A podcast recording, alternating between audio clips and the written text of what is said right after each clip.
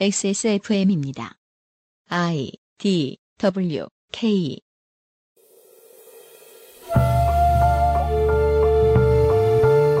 또 다른 국가를 만나고 외교와 무역을 행하고 세상에 대한 이해와 탐구의 수준을 높이지 않으면 국가는 살아남지 못합니다. 그 점에서 한국은 늘 걱정스럽습니다. 바깥에 존재하는 것들 중 일부는 매우 빠르게 받아들이고 내재화시키지만 그 외 많은 것들은 우리와 상관없다고 남 걱정은 배부른 짓이라고 외면해버리거든요. 그런 폐쇄된 타성으로는 이길 수 없는 게임이 있습니다. 시드마이어의 문명 시리즈죠. 이천십팔 년 방학특집 팟캐문학관에서는 문명에 등장하는 문명들을 만나봅니다.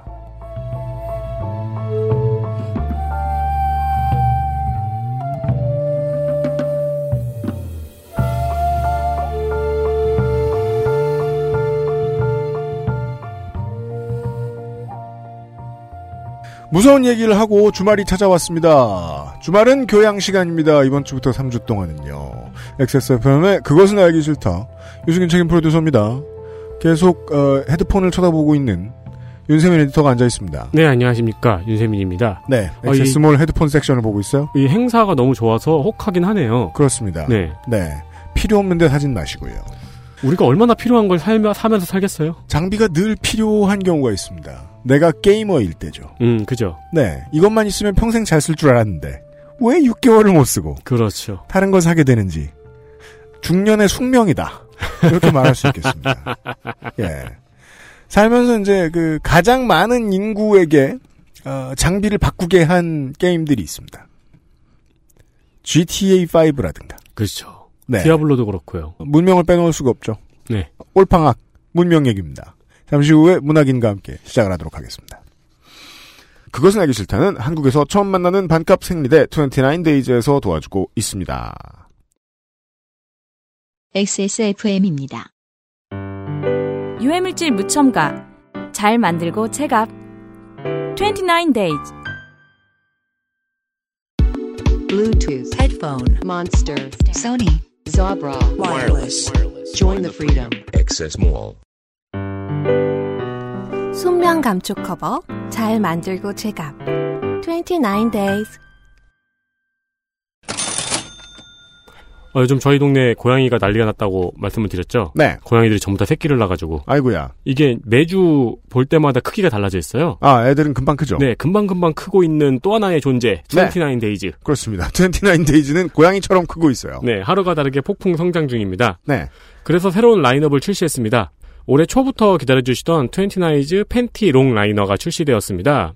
이번 팬티 라이너는 식물성 섬유 비오셀을 사용해 만든 친환경 커버 라이너이며 네, 이건 저희가 뭔 얘기인지 모르겠습니다. 네, 유해물질 무첨가는 당연하다고 하는데 어, 저희는 이거는 좀 더 지켜봐야 된다는 입장입니다. 그렇죠. 의심하자. 예, 네, 유해물질 무첨가 그리고 가격이 십칠 점 오 센티미터 롱 라이너가 이십 피스 포함 천오백 원으로 판매될 예정입니다. 그렇습니다. 이게 시장 조사를 해보니까요. 큰 기업의 가격 후려치기가 어마어마합니다. 몇백 원 선 막 이렇게 되는 것도 알고 있는데 보통은 이제 그게 이제 십오 센티미터 모델 선입니다.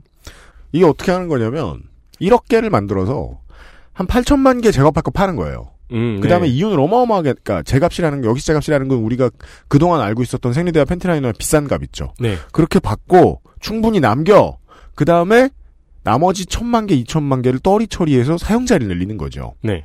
그런 큰 기업도 나쁘기만 한 건 아닙니다. 그렇죠. 예. 네. 큰 기업만 살아남는 데는 이유가 있죠. 다만 이십구 데이즈는 잘 만들어서 처음부터 싸게 갑니다. 십칠 점 오 센티미터 모델 중에서 어, 자기가 찾는 게 없거나 가격이 영 안 맞는다 싶으시면 이걸 고민을 해보시고요. 사실은 무자비한 독과점 형태의 시장 스타일상 더 싼 건 있을 수도 있긴 있습니다. 네, 파우치 제품도 새로운 색상이 출시되었습니다. 네. 현재 파우치 색상의 옵션명 보셨어요? 아니요, 뭐예요? 어, 흔들리지 않는 갈대. 아, 짜증. 노, 안개꽃의 사랑. 어? 네, 근데 이번에 새로 출시된 옵션명은 제주도의 푸른 산호초, 어? 살구의 수줍은 미소. 살구가 왜 웃어? 네, 요런 식입니다. 그러니까 이게 무슨 소리냐면 색상입니다. 아, 참네. 참네. 무슨 감성인지 모르겠다. 네. 저는 솔직히. 아, 근데 이 파우치는 네. 저도 하나 살까 싶더라고요. 아, 되게 이쁘죠? 네. 이게 되게 이쁘죠? 여름에 지갑하고 핸드폰만 넣고 나가기 딱 좋아요. 그죠? 근데 저는 거기에 이제 차키하고, 음. 뭐, 담배하고 뭐하고 넣으려고 그러니까 실패해가지고 제가 못 쓰는데, 제가 조금만 그 평상시에 지니고 다니는 아이템의 욕심을 줄이면 진짜로 이거 쓰고 싶었습니다. 네. 아주 훌륭합니다. 어, 누가 들어도 일수 가방 같이 보이지 않습니다. 네. 네. 왜냐면 그 직사각형이 조금 음, 순해요. 아, 그, 그러니까 너무 이쁩니다. 네, 네. 제가 요파시 공개방송도 자랑했습니다만. 아무튼.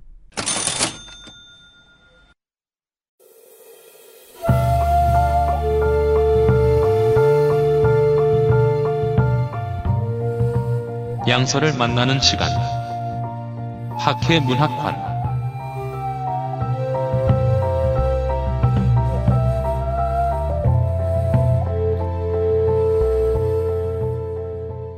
저는 레고 취미가는 아닙니다만은 그 가끔씩 이제 뭐 선물을 받거나 호켓 살 때가 있어요. 네. 그럴 때 저는 가급적 하룻밤, 이틀밤 안에 다 끝내버리는 스타일입니다. 뭐 레고 조립하는데 그렇게 오래 걸려요? 큰 건요. 큰 거라도. 그렇게 얼마 안 걸려요? 그럼요. 진짜? 네. 작은 거 한 얘기하는 거 아니야? 아무튼 어 가급적 밥도 안 먹고 물도 안 먹고 한꺼번에 끝내버리려는 스타일입니다. 네. 이렇게 표현하더군요. 곰처럼 앉아서. 음, 그렇죠. 레고는 그게 맛이죠. 그러고 나면 일주일간 후회합니다. 왜요? 몸을 못 써요. 아, 아파서? 네. 네. 그 포수들은 어떻게 운동하는지 정말 존경스러워요. 그건 그래요. 이렇게 우리가 이제 재밌어서 한 다음에 아 이거 하지 말 거라고 후회하는 건 정말 많죠. 예를 들면 뭐 짜장면 곱빼기라든가 시험 기간에 킨 게임이라든가. 네. 아, 가장 확실한 게 바로 문명이죠. 네. 재밌는 거 누가 몰라. 음. 안 하는 데는 이유가 있다고. 그죠. 예. 방송 때문에 오랜만에 했습니다. 네. 뭔가 도박 중독자의 기분을 느끼게 되죠. 음. 왜냐면 나는 그만 자거나 일상생활을 살고 싶은데 손가락은 다음 턴으로 누르고 있거든요. 그게 제가 그래서 안 건드린 게임 중에 하나가 롤하고 문명이거든요. 네. 롤은 처음에 게임 나오자마자 제가 봤는데 너무너무 내 스타일인 거예요. 네. 그래서 이건 진짜 건드리면 안 되겠다 싶어가지고 의지로 안 건드렸고 네. 문명은 그냥 소문만 듣고 안 건드렸어요. 그 다 해본 입장에서 사람들이 하지 말라는 데는 다 이유가 있습니다. 네. 하지만 흡연과도 같이 우리도 결국 그들과 같이 야, 하지 말라는데 이유가 있어 하면서 다음 턴으로 다음 턴으로 다음 턴으로. 근데 이걸 방송을 하는 날이 오네요. 이경영 문학인입니다. 네, 안녕하십니까, 이경영입니다. 네, 초고의 아이디어는 결코 제가 내지 않았습니다.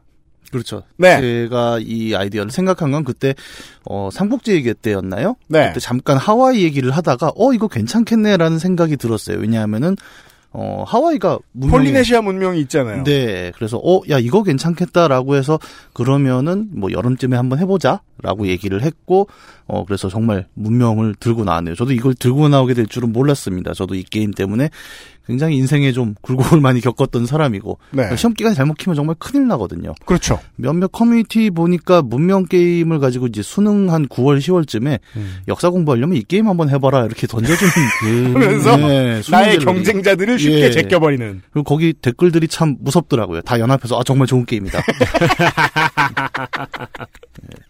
뭐 게임 잘 모르시는 분들도 있겠지만 뭐 한 한 열 문제 푸냐? 그거 하려고. 그리고 세계사 수능은 그 문명을 해가지고는 풀 수 없습니다. 음, 그렇죠. 예, 왜냐면 문명은 이기려고 하는 게임이기 때문에 네. 예, 역사를 왜곡해서 기억하게 돼요. 그러니까 흘러가는 역사가 아니죠. 사실 문명이라는 음. 것은 역사의 조건들을 갖추고 있는 문명들 갖고 이제 가짜 얘기를 하는 거잖아요. 사실 네. 그렇기 때문에 예, 수능 전, 그러니까 지금 팔월이죠. 예, 그 이 학기 개학하고 나서는 음. 이 게임을 좀 조심해야 될 겁니다. 고삼들은 네. 매우 그렇습니다. 네, 문명이라는 게임은 이제는 뭐 그 안 아예 못 들어본 사람은 없을 거라고 생각이 들어요. 이게 예전에는 조금 매니악한 게임이었죠. 근데 어, 언제부터였을까요? 한 재작년? 삼 년 전부터 갑자기 이게 인터넷 밈이 돼서 좀 떠돌았습니다. 네. 어, 제일 대표적인 게 문명하셨습니다라는 말이 한번 크게 돌았죠. 네. 그게 아마 문명 오 편이 나왔을 때쯤이었던 걸로 기억을 그렇습니다. 하고 그 무렵에 패왕 간디가 이제 인터넷에 한번 더 크게 돌았어요. 그렇습니다. 예, 그 내용 보면 그렇죠. 간디가 이렇게 나와서 다이아몬드를 순순히 내놓으면 예, 유혈 사태가 벌어질 것이다. 음. 뭐 이제 이런 이제 평화주의자 간디가 이제 협박을 하는 이런 밈들이 한번 크게 돌았고 그렇죠. 그 다음에 문명 사 편의 주제곡이었던 바바예투라는 노래가 그렇습니다. 있어요. 이게 가사 내용이 그 원래 그 주기도문 내용을 이제 아프리카 스와힐리어로 음. 불러서 음. 합창곡으로 나왔고 이 곡이 게임 오에스티로는 최초로 미국에서 그 그래미상을 받았죠. 네. 그러면서 사람들이 작곡가인 크리스토퍼 틴이 문화 승리를 거두었다. 뭐 이런 표현을 하면서 네. 한번 크게 돌았습니다. 노래가 굉장히 좋긴 해요. 한번 네. 들어보시면 워낙 오에스티 좋은 거기도 작곡가가 하고. 예, 현실에서 엔딩을 보았다. 예. 네. 그런 게임입니다. 그래서 이제 많은 사람들이 아 적어도 문명이란 게임이 존재를 하는구나라는 건 이제 게임 안 하시는 분들도 이제 어느 정도 알게 됐다고 생각은 돼요.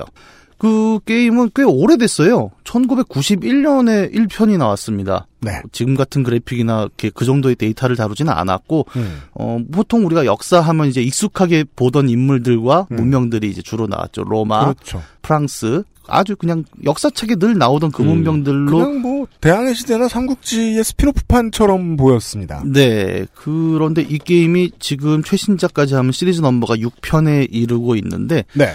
그동안 꾸준하게 매 시리즈가 나올 때마다 어, 센세이션을 일으키면서 사람들로 하여금 어, 이 게임을 한번 잡으면 손을 뗄 수 없다. 뭐 막장 제조 게임이다. 이런 그렇죠. 표현들이 나오고 있는 것은 네. 이 게임이 갖고 있는 그 중심 규칙이 굉장히 매력적이라는 점 때문이에요. 일 편부터 육 편까지 매번 게임은 이제 새로운 롤을 만들고 좀 더 나은 그래픽을 보이고 이제 이것저것 변경을 시도하지만 변치 않는 규칙 하나가 네. 무엇이냐라는 얘기를 우선 잠깐 해볼게요. 음. 개괄은 그렇습니다. 그러니까 인류 문명이 실제로 걸어온 역사가 있죠. 선사시대 때부터 시작해서 네. 요새는 뭐 사물 인터넷도 나오고 뭐 음. 나노기술도 나오고 음. 정말 걸어온 길을 보면 수천 년 동안 정말 대단한 어떤 진보를 이뤘다고 평가를 하는데 문명 게임은 실제로 그걸 다 겪어보게 만들어요. 음. 그러니까 최초로 뭐 사람을 땅에다 매장한다. 매장의식 같은 것도 개발을 해야 되고 그렇죠. 그리고 흙을 빚어서 토기를 만든다. 이런 음. 것들이 최초에 개발하는 기술들입니다. 음. 플레이어는 처음 시작하면은 그 가죽 반스만 입은 전사 하나를 들고 네. 도시를 하나 세우고 음. 거기서부터 기술을 하나하나 올려가게 돼요. 음. 예를 들어서 아까 얘기한 대로 매장의식이 개발되면 그 다음에 종교가 나옵니다. 음. 다신교가 나왔다가 음. 그것이 일신교로 또 발전을 하고 그러다 보면 이제 몇몇 시리즈에서는 실제로 자기가 종교를 창시하기도 하죠. 음. 한편으로는 뭐 수학을 먼저 개발을 하고 수학적 기술을 가지고 건축수를 개발을 하면 좀 더 이제 더 많은 인구가 늘어날 수 있는 기반이 되기도 하고. 맞습니다. 사실 테크트리라는 표현을 하잖아요, 우리가. 기술이라는 네. 것은 음. 앞세대가 이뤄낸 기술 위에 또 한 번 얹어가는 이제 이런 식으로 음. 쌓아가는 방식인데 문명은 그렇게 해서 아까 얘기했던 대로 뭐 도기, 수렵, 농경 같은 기초적인 기술부터 시작해서 음. 쭉 턴을 지나가면서 이제 중세, 산업사회, 현대까지를 거치면서 뭐 슈퍼컴퓨터라던가 네. 인공위성까지를 어, 그 전체적인 기술을 쭉 올려가면서 행복이. 진짜 문명을 만들어가는 네. 그 과정을 약 오백 턴 안에 돌릴 수 있는 예, 전략 게임이죠. 그렇죠. 우리가 이게 이 게임이 국가, 민족, 정복 이런 것이 아니라 문명인 이유에 대해서 아무도 궁금해하지 않습니다. 플레이를 해보면. 네. 주된 테마는 무조건 문명이니까요. 네. 재밌는 것은 이제 실존하는 문명들을 가지고 이제 게임의 규칙으로 만들어주잖아요. 음. 그러다 보니까 현장에서 이제 온갖 서, 실제로는 만나지 못했던 여러 문명들이 음. 같은 땅, 같은 영토, 같은 자원을 두고 경쟁하는 모습을 볼 수 있게 돼요. 예를 들어 다수의 한국인들도 중학교, 고등학교 때 그 우리의 선사시대와 고대에 대해서 배우지 않으면 다른 데서는 찾아보지 않는 이상 배울 수가 없어요. 예. 그것들을 모아놨죠. 문명에는. 예. 예, 그, 그 동네에서 초등학교 때 배우는 역사. 음. 그래서 이런 게 가능합니다. 결국 여러 문명들이 모여서 함께 경쟁을 하고 누가 이제 최종 승리를 먹느냐를 따지는 게임이잖아요. 네. 그러다 보면 그 유명한 브이에스 놀이가 가능해져요. 음. 예를 들어서 일본의 사무라이와 중세의 기사 누가 더 세냐. 음, 음, 뭐 이런 네. 것들이 직접 비교가 되는 거죠. 되게 재밌는 게 우리가 그 얘기 많이 하잖아요. 세종대왕 이제 한국의 가장 빛나는 군주였다. 네. 놀라운 성찰이었다. 근데 네. 그것들을 그냥 세종대왕의 역사 속에 두면은 사실 이 사람이 정말 어느 정도인지를 모르게 됩니다. 그렇습니다. 그냥 앞뒤 맥락 따라서 움직이는 거니까요. 하지만 조지 워싱턴 문명 옆에 있으면 어, 미국 문명이 열심히 만든 창병들이 뛰어가자 세종은 탱크를 쏩니다. 그렇죠. 과학이 너무 빨리 발전하니까요. 아니 그럼 그것도 되겠네요. 이순신 벌써서 넬슨. 그런 거 가능하죠. 네네. 실제로 그런 사람들도 이제 그 안에서 뭐 위대한 장군으로 이제 등장하기도 하고요. 네. 이제 여러 문명들이 이제 서로 섞여서 랜덤하게 막 붙어내는 장면들을 만들어내는데 음. 그 승리가 꼭 어떤 정복이나 뭐 그렇죠. 군사적인 승리만 있는 것도 아니에요. 처음에 플레이해보면서 놀라는 게 그거죠. 네. 정복만이 승리가 아니다. 네. 네. 문명에서 가장 이제 진승리로 불릴 만한 것은 어떻게 보면 과학 승리겠죠. 맞습니다. 가장 빨리 내 문명의 기술을 남들보다 빠르게 올려서 테크 승리. 네. 그 최종적인 결과물로는 항상 시리즈마다 음. 동일하게 나오죠. 우주선을 만들어서 이 지긋지긋한 지구를 떠나버리는 겁니다. 맞습니다. 음. 그래서 가장 빨리 외계로 나가는 문명이 승리하게 되는 개념이고 이걸 음. 가지고 이제 번외편 게임도 있어요. 알파 센타우리라고 해서 음. 외계로 나간 그 로켓에 착륙한 이제 외계 이주민들이 거기서 음. 또 한 번 문명을 벌이는 게임이 있습니다. 음. 네. 그럴 정도로 이제 과학 승리가 가장 대표적이고 시리즈마다 조금씩 다르지만 그냥 적국을 다 물리치는 군사 승리가 가장 이제 음. 낮은 레벨로 일반적으로 이해가 되고 맞아요. 처음에는 무조건 군사 승리하려고 덤빕니다. 모든 네. 게이머들이 그러다가 이 가치는 문화 승리의 이 맛은 아 내일 또 하게 되네 이러면서 네. 예. 그다음에 문화 승리 같은 경우는 이제 다른 문명들로부터 우리 문화를 존경을 받게 만든다거나 네. 또 몇몇 편에서는 이제 외교 승리 같은 게 있었죠. 그렇죠. 이제 세계 지도자, 뭐 유엔을 지어서 음. 세계 지도자가 되는 이제 이런 방식들도 있었고 굉장히 베네치아로 하면 제일 빨리 갑니다. 네. 아, 다 기억나 버렸어. 진짜 하루 플레이했다고 속상해 죽겠네. 예. 굉장히 이제 여러 가지 플레이를 하면서 어떻게 보면은 이제 기존의 어떤 경쟁 게임들이 보여줬던 단순히 이제 정복만이 대수는 아니다. 물론 이제 징기스칸 플레이라면 정복을 해야겠지만 네. 이제 그런 것들을 좀 다채롭게 보여줄 수 있는 그러니까 어떤 문명의 가치라는 것이 정복만 있는 것은 아니다라는 것을 보여준 면에서도 그렇죠. 굉장히 큰 성과를 보여준 게임이기도 하죠. 네. 어 근데 승리도 다양하고 이제 음. 등장하는 문명도 다양한데. 이 다양함만 있는 건 또 아닙니다. 이 게임의 가장 무서운 점은 이런 점이 있어요. 그러니까 역사라는 건 일종의 서사잖아요. 음. 앞뒤 맥락을 쭉 갖고 흘러가는 서사인데 음. 여기 보면은 각각의 그 참여한 예를 들어 여섯 개의 문명이 이번 게임에 들어왔다라고 음. 했을 때 얘들이 어떤 스크립트에 따라서 대본에 따라서 움직이는 에이아이는 아닙니다. 네. 각자 자기의 성격을 갖고 있죠. 예를 들어 음. 뭐 나는 호전적인 문명이야. 어떤 그렇죠. 에이아이는 음. 나폴레옹이 예를 들어 내 옆 나라에 있다. 네. 그럼 무조건 전쟁을 대비를 해야죠. 그렇죠. 쟤는 언제나 나를 쳐들어올 겁니다. 징기스칸이 음. 옆에 있다. 네. 그럼 그냥 다시 시작해야 됩니다. 네. 계속 들어와요. 네. 중세까지 버틸 수 없습니다. 네. 옆에 간디가 있다. 그러면은 뭐 처음에는 어 간디가 있으니까 평화롭겠지. 근데 일부 시리즈에서는 또 간디가 또 폭력적인 경우도 있죠. 음. 이제 그런 에이아이들이 각자 자기 패턴에 따라서 움직이게 되는데 이게 네. 신기한 게 뭐냐면 음. 그렇게 각자 움직이는데도 나름의 실제로 우리가 겪었던 역사랑 비슷한 패턴들을 만들기도 한다는 거예요. 에이아이들을 그렇게 돌려놓으면 그렇게 나갑니다. 네, 네. 이 대표적인 게 사 편이었나를 보면 이제 종교 개념이 있는데. 음. 처음에 이제 그 도시를 하나씩 갖고 있을 때는 서로 경계가 닿질 않아요, 영토가. 그렇죠. 그러니까 별로 뭐 싸울 일도 없고 다 친하게 지냅니다. 근데 점점 영토가 커져가면서 국경선이 맞닿으면서 이제 분쟁이 발생을 하거든요. 음. 그 다음에 종교가 퍼지면서 같은 종교끼리는 친해지고 음. 서로 다른 종교면 관계가 멀어지게 돼요. 맞아요. 그러다 보면 이게 중세쯤에 뭐 교황청이 들어설 시점이 되면은 음. 양쪽의 종교 지도자들이 종교 전쟁을 한번 벌여요. 네. 딱 십자군 전쟁 시기 근처에 그게 한번 터지게 음, 되고. 네. 그 이후에 이제 계속 기술이 발전하면서 산업 역량이 늘어나고 음. 외교가 발전을 하고 군사가 현대화되다 보면은 음. 이게 한 세계대전 근처에는 정말 세계대전이 나는 패턴으로 이루어져 있다는 거죠. 맞습니다. 이게 뭐 일부러 그렇게 했다라기보다는 뭐 어느 정도는 이제 에이아이 자체가 이제 움직이는 것들을 보고 계속 테스트를 하면서 비슷한 역사가 나올 수 있게 만들었긴 하겠지만은 음, 그렇죠. 그것을 이제 어떤 스크립트로 강제하지 않은 상태에서 나오기 때문에 에이아이 테스트 역량이 대단하죠. 네. 네. 그런 점들을 게임이 강제하지 않고서도 어느 정도 실제 우리가 겪었던 역사를 만들어낼 수 있다는 점이 맞아요. 이 게임의 가장 무서운 매력인 거죠. 네. 마치 내가 그 역사의 현장에 들어가서 나도 뭔가 이 흐름을 바꿔볼 수 있다라는 그런 시도를 하는 사람들도 많거든요. 그러니까 초대작은 가장 초급적인 수준의 그저 수용자부터 지가 제일 고급이라고 생각하는 매니아까지 한꺼번에 서로 다른 이유로 만족시키잖아요. 네. 운명이죠. 네, 그게. 그렇죠. 그 밖에도 굉장히 음. 이 게임이 이제 실제 역사에 신경을 쓰는 분들은 많습니다. 예를 들어 게임 시작했을 때 대륙이 두 개가 있는 경우들이 많아요. 처음에 그 대양 항해수를 개발하지 못한 이제 양쪽 대륙의 국가들은 서로를 존재를 모릅니다. 네. 그렇습니다. 그러다가 항해술이 좀 발달이 되고 음. 큰 바다를 건널 수 있는 기술이 만들어지면서 서로 간에 신대륙 발견을 하죠. 맞아요. 어, 여기 니네가 있었어? 그러면서 음. 외교 관계가 한번 바뀌게 되고. 외교를 할지 전쟁을 할지 선택을 하고 그리고 그것을 먼저 할 수 있는 국가가 유리하죠. 네. 왜냐하면 문명을 만나면 만나자마자 전쟁부터 하진 않고 일단은 외교를 하면서 금을 받든지 말든지 하잖아요. 예. 예. 그래서 해양 활동이 잘 되는 문명이 처음엔 유리하죠. 네.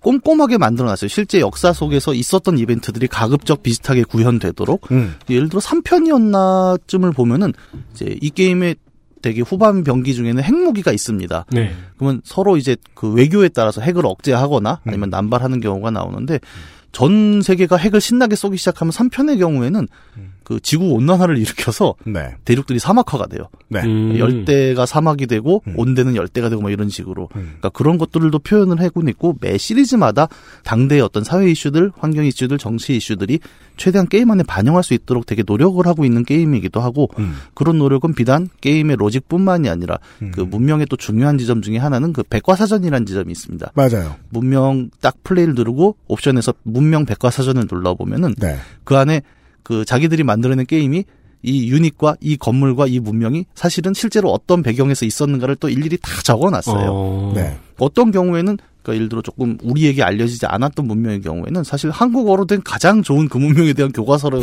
작성하기도 하는. 아니, 매우 많은 나라에서 매우 많은 언어에서 그럴 거예요. 네. 네. 아마 우리도 그 대상일 거예요. 예를 들어서 처음 한국 문명이 등장한 게 삼 편이었나 기억이 정확하진 않은데 음. 왕건이 처음에 나왔어요. 네. 근데 왜 왕건이 나왔냐 그러면 한국, 코리아, 음, 음. 코리아니까 고려, 음. 코리아 킹, 왕건. 네, 그렇죠. 네, 그냥 그렇게 나갔죠. 네. 근데 나중에 물어보니까 네. 야 한국에서 제일 유명한 왕은 세종대왕이래. 음. 그래서 오 편에 세종이 나오죠. 조금씩 조금씩 바뀌죠 그렇게. 예. 네. 그리고 이제 또 세종 나올 수는 없잖아. 그럼 음. 다른 문명 하나 더 넣어보자. 그래서 음. 육 편에는 이번에 선덕여왕이 나왔죠. 디엘씨로. 그렇죠. 네. 이런 식으로 이 제작사가 늘 그 잘 모르는 문명 혹은 아는 문명 중에서도 어쨌든 게임이라는 건 캐릭터가 계속 새로 나와야 되지 않습니까? 음. 우리 리그 오브 레전드도 그렇잖아요. 네. 새 캐릭터가 나와야 장사가 되는 건데 음. 그래서 항상 좀 알려지지 않은 기존에 몰랐던 것들을 계속 발굴하려는 노력들을 되게 하고 있는 게임이에요. 그 그래서. 철권 시리즈를 온 인류의 역사로 넓혀놓은 느낌이랄까요? 네. 이, 예, 예. 상성을 보고 있으면. 예. 네. 그리고 그런 이제 캐릭터, 뭐 문명, 그다음에 지도자. 거기 등장하는 특수 유닛과 건물들을 가지고 음. 그냥 만드는 것이 아니라 이게 어쨌든 현실이랑 좀 비슷해야 의미가 있지 않습니까? 네. 그래서 나름 공부를 해요. 보면은 어, 예를 들어 세종 같은 경우에는 오 편에 나왔을 때 그 지편전의 학사들이라는 타이틀을 달고 나와서 네, 아까 잠깐 맞습니다. 말씀하신 대로 음. 과학을 말도 안 되게 올립니다. 좀 많이 깨졌죠. 처음에 그 세종이 등장했을 때 오에서 네. 문명 오에서 그 과학 속도가 빠르면 네. 뭘 해도 이기거든요. 그러니까 군사로 가도 제가 아까 말씀드린 그 잘 단련된 창병과 탱크가 싸울 수 있게 되고 음. 문화 승리를 하려고 해도 쉽고 네. 예 모든 게 과학 승리는 따놓은 당상이었습니다. 아니 과학이 얼마나 셌냐면 세종 같은 경우 그 지편전의 효과가 그 한국 특수 유닛으로 거북선과 화차가 나와요. 네. 근데 거북선을 개발해서 자 이제 공격하자 그러면 이미 과학 테크가 넘어가서. 그 다음 함선 있죠. 뭐 네. 프리깃이라던가 그렇습니다. 이런 게 벌써 나와버리기 때문에 의미도 없는 거죠. 네. 그 정도고 근데 그런 걸 만들면서 이제 지편전이라는 존재를 사실 외국에서는 따로 생각하지 않으면 알기는 어려웠을 거예요. 맞아요. 네. 그런 그러니까 한국 문명을 제작하면서도 그 정도의 관찰을 했다는 것은 음. 어, 이 게임이 다른 또 다른 문명들을 만날 때도 음. 그만큼의 공부를 하고 게임을 제작을 하고 있구나라는 걸 알게 되고 그렇죠. 우리는 한편으로 뭐 게임을 이제 공부하기 위해서 하는 사람은 없습니다만 음. 뭐 놀다가 배울 수도 있는 거니까요. 왜냐하면 이 게임은 공부를 해야 더 재밌다는 걸 유저가 바로 알게 되니까요. 그렇죠. 네. 게임 하나를 만들기 위해서 실제로 존재하는 역사들을 계속 공부한 결과물들이기 때문에 음. 이 게임이 새롭게 계속 발굴해내는 우리에게 알려지지 않았던 문명들, 음. 또 알려지지 않았던 인물들과 그 배경들을 보는 것은 게임의 재미 외에도 또 하나의 재미, 알의 재미를 맞아요. 만들어주는 음. 결과가 있다는 거죠. 그러니까 문명을 많이 플레이해본 사람들이 앉아가지고 그 지들끼리 수다를 떨고 있으면 분명히 그 얘기는 다 나옵니다. 나는 이 문명에 대한 관심을 이때 가졌다. 라는 얘기. 예. 음. 뭐 저로 말할 것 같으면 저는 오부터 시작한 사람이니까 네이티브 아메리칸의 문명에 대해서 예. 이때 처음 깊이 팠단 말이에요. 쇼션이죠. 예. 예. 부동산 킹. 확장 제일 잘하고 방어 타워 제일 세고 음. 그리고 정찰병이 모든 문명 중에 제일 세요. 예. 정찰인데 이미 전투 능력을 엄청나게 갖춰가지고 패스파인더는 음. 보면서 왜 이런 밸런스를 해놨을까 하면서 음. 막 그 미국의 다른 사전들 찾아보고 막 그랬었단 음. 말이에요. 그러니까 우리가 네이티브 아메리칸이라고 하지만 문명에서는 그것도 심지어 처음에는 네이티브 아메리칸이라고 나갔다가 최근 시리즈에 와서는 쇼션, 크리 이렇게 각 늘죠. 예, 네. 오히려 그걸 세분화를 계속 음. 시켜나가고 있어요. 왜냐하면 네. 걔들이 중앙집권으로 통일된 민족이 아니었지 않습니까? 네. 그럼요. 그럼 각자 다 달랐던 거예요. 그거를 네. 처음 시리즈에서는 묶어서 그냥 네이티브 아메리칸이라고 부르다가 음. 이제 한 발 더 들어가 보니까 아, 각 부족이 완전 달랐잖아. 그럼 또 그걸 또 캐내서 만들어내고 네. 이런 것들을 계속 붙여나가면서 게임은 게임 내부의 다양성을 만들어가는 거죠. 제작진의 호기심과 플레이어의 호기심이 일치한다는 점이 이 작품의 가장 놀라운 부분입니다. 네. 예. 그런 다양성이 비단 어떤 우리에게 알려지지 않았던 제삼 세기의 이야기만에 또 국한되지도 않습니다. 음. 기존에 이미 유명했던 문명들에서도 가급적 알려지지 않았던 인물들과 시절들을 계속 찾아내려는 노력을 해요. 네. 예를 들어 옛날에 중국 문명 같은 경우에는 주로 나온 게 진시황이었고, 네. 뭐 모택동도 나왔습니다. 그래서 측천무후였죠. 예, 네. 오 편의 측천무후가 나오면서 약간 이게 우리는 그래도 중국에 가까운 문화권이니까 네. 이해를 하는데 아예 또 서구권에서는 어 이건 뭐야라고 또 반응을 음, 하게 되거든요. 음. 서구에게도 그런 의미고 사실 똑같은 의미는 우리에게도 그렇게 다가오거든요. 음. 예를 들어 오 편, 육 편에 들어가면 이제 그 중세 유럽에 우리에게 아주 익숙지 않았던 군주들이 자꾸 등장을 하게 돼요. 음. 바이킹의 그 블루투스 같은 아저씨들도 음, 네. 어, 게임을 통해서 아 이런 사람이 이 시대에 살았어라는 다 그 생각 한 번씩 했죠. 아 이게 블루투스야? 나는 지어낸 이름인 줄 알았지. 예. 음. 그렇게 한번 또 보게 되고 켈트족 네. 실제로 그 영국 역사에서 어떤 자리를 차지했는가 이런 것들이 네. 계속 게임에 나오게 되거든요. 음. 이미 알려진 역사 속 그리고 우리에게 알려지지 않았던 역사 속에 무언가들을 계속 발굴해 나가는 것이 이 게임의 특징이고 네. 이런 점들은 재미있게도 지금 어떤 역사학계가 역사를 바라보는 모습과도 완전 또 동떨어지진 않아요. 음. 왜냐하면 최근의 역사라는 것은 이제 좀 성찰성을 더 드러내려고 하잖아요. 그러니까 기존에 우리가 알고 있던 세계사라는 것이 음. 대단히 이제 서구 중심적으로 네. 서구의 음. 역사가 전 세계로 퍼져나가는 관점에서 바라보면서 네. 아, 그게 틀렸다는 것은 아니에요. 근데 음. 하나의 관점으로 바라봤을 때 놓치는 것들이 분명히 있을 것이고 음. 그래서 지금의 역사들은 그 중심 서사, 서구 중심의 서사 밖에 존재하는 역사들을 더 발굴하려는 노력들을 많이 하고 있습니다. 그렇습니다. 단적으로 얘기하면 이런 표현도 나오잖아요. 그래서 비서구, 비백인, 비낭성의 역사는 어디에 있느냐. 네. 그렇죠. 이런 질문들을 하게 되고 음. 그래서 계속 그런 역사들을 발굴하려고 합니다. 맞아요. 한국에도 이제 많은 학자들도 연구를 하고 있고 음. 최근에는 그렇죠. 아마추어 역덕들이 또 어마어마한 맞습니다. 자료 수집들을 해내고 있지 않습니까? 음. 그게 게임하고 결합이 됐다는 게 되게 절묘하네요. 예. 서브컬처하고 결합이 되었다는 게 굉장히 절묘하네요. 그 이제 학교에서 맨날 배워왔던 서구의 역사와 그리고 자국의 음. 역사 이것만 예. 배우잖아요. 예. 근데 그 외에 저, 저 수많은 나라의 역사들에 대해서는 서브컬처라는 표현이 잘못됐죠. 그래서 네.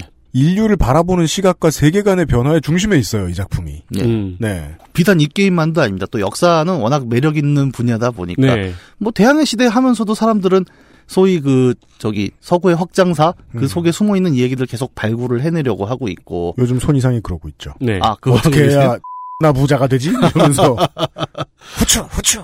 아니 근데 육도고. 그게 너무 네. 신기하잖아요. 신 캐릭터를 요구하는 게이머의 마음이 네. 새로운 역사에 대해서 배우려는 마음과 이제 결합이 됐다는 게 굉장히 신기하잖아요. 네. 모르는 걸 아는 재미가 사실은 어, 최고죠. 게임, 예, 게임의 재미 이상일 수도 있거든요. 네. 그래서 요즘 그 철권은 새로운 캐릭터를 다른 이제 영화나 드라마 작품 속에서 가지고 오죠. 음, 음, 음 예. 맞아요. 그러니까 그들이 가지고 있는 작품 내에서의 역사성을 갖다 쓰려고. 음. 네. 예. 철권 스토리는 점점 이제 수습이 불가능해지죠. 그렇죠. 왜냐면 워킹 데드에서 한 놈 나왔거든 이번에. 네. 아니 뭐 고우키하고 기스 하워드가 한 게임에서. 아, 요즘은 약간 그렇게 장르를 넘나드는 것들도 많은 것 같아요. 최근에 몬스터 헌터를 네. 보니까 파이널 판타지의 몬스터가 그 안에 들어오고 음. 몬헌의 몬스터는 파판으로 또 들어가갖고 아, 네, 그렇죠. 예, 서로 양쪽의 유저들이 야 이거 족밥이라며 이랬는데 나 이거 써보니까 오씨 그렇죠. 예, 이런 네. 경우들도 많고 계속. 그 많은 저거 중에 캐릭터 중에 네. 캔이 다 이겨. 모노에도 그, 이번에 캔이 나왔을 거예요. 아마. 네, 이런 충격을 가장 많이 쉽게 준 게 문명이라고 저는 말을 할 수 있을 것 같습니다. 예. 게다가 이 게임은 역사도 오래됐기 때문에 아까 얘기했던 대로 첫 편이 천구백구십일 년에 나왔고 보드 게임도 있습니다. 음. 그래서 그 보드 게임을 예. 제 지인이 이제 문명의 팬이고 보드 게임의 팬이거든요. 예. 보드 게임을 이제 그 아들이랑 둘이 하려고 샀대요. 예. 룰 파악하는데 일점오 일 걸렸대요. 똑똑하네, 빠르네. 아직 다 파악 못한 것 같다고. 네. 굉장히 어렵죠. 사실 보드게임으로 하려면은 컴퓨터가 네. 다 계산해주는 상황과 손으로 다 써가면서 음. 주사위 굴리는 상황은 조금 다를 겁니다. 네. 그 비단과 종이를 어디에 쓰면 좋은가를 알아내는데 저 한 열흘 걸렸거든요. 아, 보드게임 하면서요? 아니요, 저 그 문명하면서. 아. 음. 네. 왜냐하면 이제 역사라는 게 워낙 두텁고 그것이 이제 게임이라는 건 어쨌든 단순화를 시켜서 이제 재미를 만드는데 네. 이 게임이 아무리 그 오천 년의 역사를 단순화시킨다고 해도 음. 그게 다 들어가진 않습니다. 그러다 보니까 매 시리즈마다 조금씩 또 태클 트리도 달라지는 부분들도 있어요. 맞습니다. 제가 기억하는 것 중에 하나는 문명 삼 편에서 위생이라는 개념이 기술 개념으로 있었거든요. 음. 이게 뭐냐면 아이콘이 변기 아이콘이었어요. 수세식 변기. 맞아요. 근데 이 변기 아이콘의 위생 기술을 개발을 완료하게 되면은 음. 도시의 그 질병도가 있었는데 네. 그 질병도가 확 줄어들면서 그렇죠. 도시가 부양할 수 있는 인구가 최대로 늘어나게 됩니다. 감탄을 했었어요. 예. 근데 그건 진짜로 역사잖아요. 예. 그렇죠. 위생이 개발되기 전에는 도시의 인구라는 것이 그 질병이나 어떤 하수 문제로 한계가 네. 있었던 거고. 동물로서의 인간의 위생 문제를 가장 크게 해결해 준 아이콘은 변기가 맞으니까요. 네. 하수 하수도와. 예. 그 변기 아이콘을 보고 저는 와, 진짜 숨이 탁 멎었던 거예요. 그거를 음. 게임 안에 실제로 도시 인구의 확장을 위해서 반드시 개발해야 하는 기술로 집어넣었잖아요. 그렇죠. 그리고 백과사전을 눌러보면 실제로 위생이 어떤 역할을 하는가 또 쫙 써놓습니다. 음.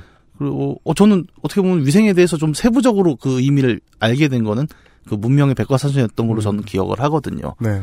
그런 지점들이 계속 나오고 근데 그 시리즈가 그 아까 얘기한 대로 그 긴 역사 속에서 매번 들어가는 건 아니에요. 음. 어떤 경우에는 뭐 아까 얘기한 대로 위생 개념을 넣기도 했고 음. 문명 오 편이었나? 부터는 그 리플레이스먼트 파츠라는 게 들어갑니다. 교환 네. 가능 부품. 네. 이게 산업화가 이루어지고 그렇죠. 그로부터 각각의 물건들이 이제 통으로 만들어지는 것이 아니라 네. 조립하고 교체할 수 있는 부품이 나오게 되면서 네. 그걸 기반으로 보병이란 유닛이 나오게 되거든요. 오. 맞습니다. 그 근데 실제로 그렇잖아요. 우리 소총 보면은 음. 그 제일 먼저 군인들이 배우는 게 소총을 조립 분해하는 거거든요. 네. 그렇습니다. 왜냐하면 총이 고장 났을 때 창처럼 이게 뚝 부러지고 끝나는 게 아니잖아요. 음. 근데 총이 고장 나면 통으로 버릴 수가 없죠.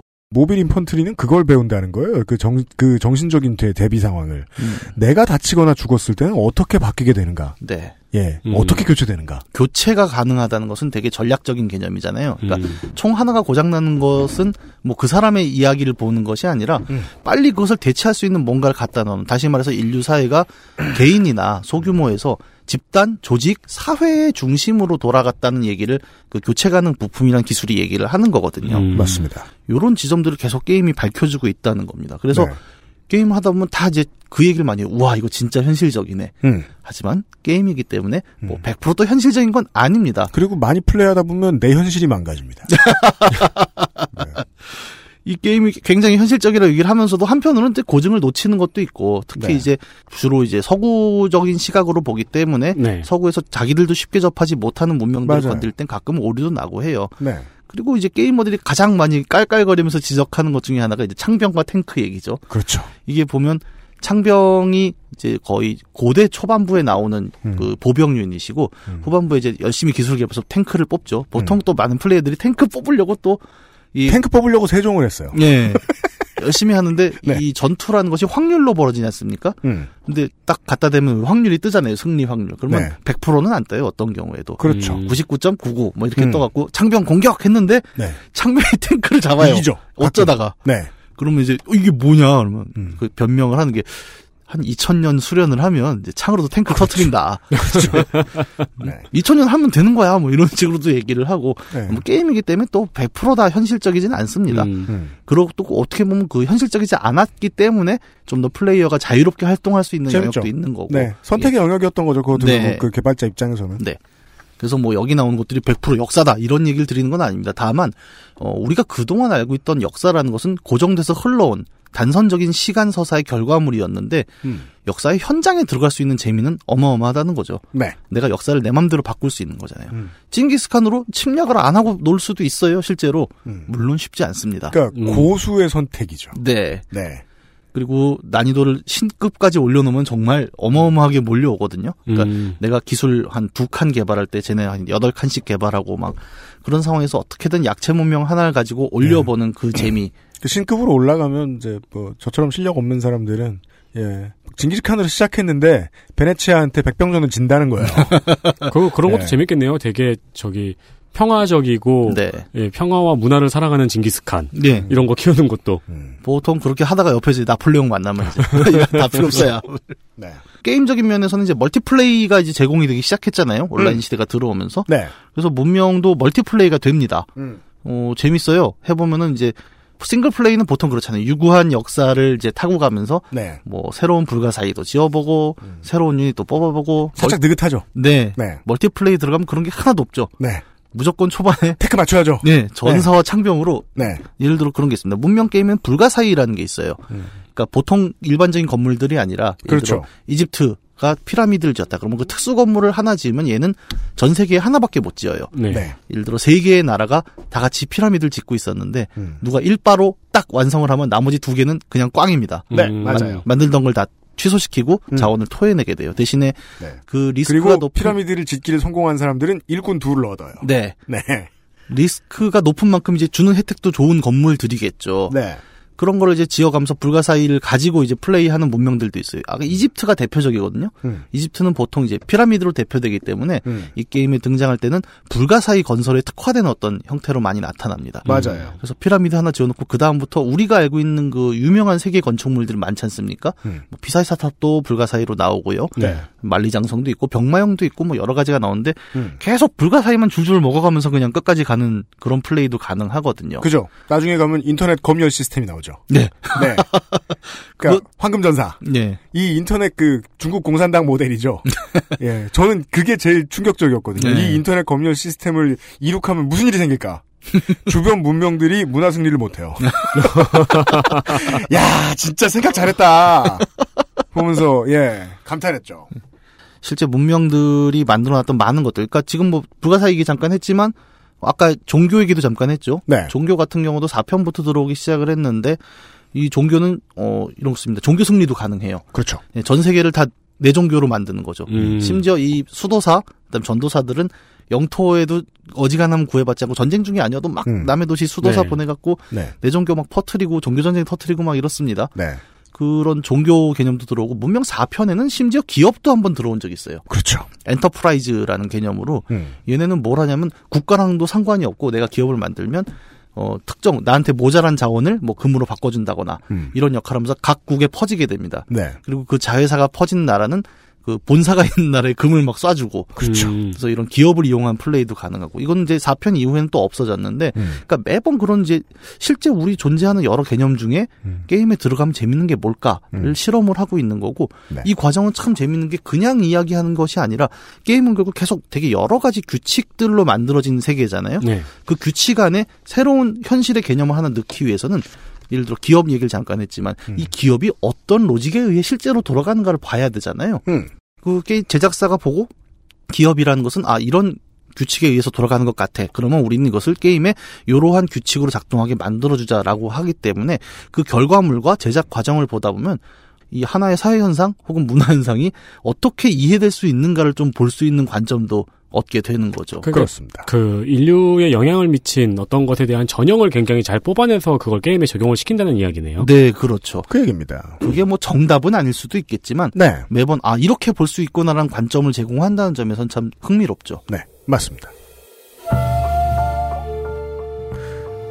어, 역시 투머치 토커. 저는 계속 뒷장에 이런 얘기가 없는데 아직 첫 장이야 하면서 인트로를 얘기했는데 삼십 분을 썼어요. 아 잠깐만.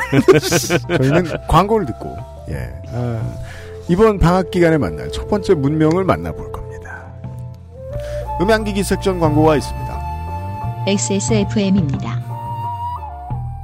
삼십 분 나갔어요? 아 이십칠 분이요. 오씨. 그럼 가만 있자. 두 시간 반 할 텐데 식사를 하고 오시죠.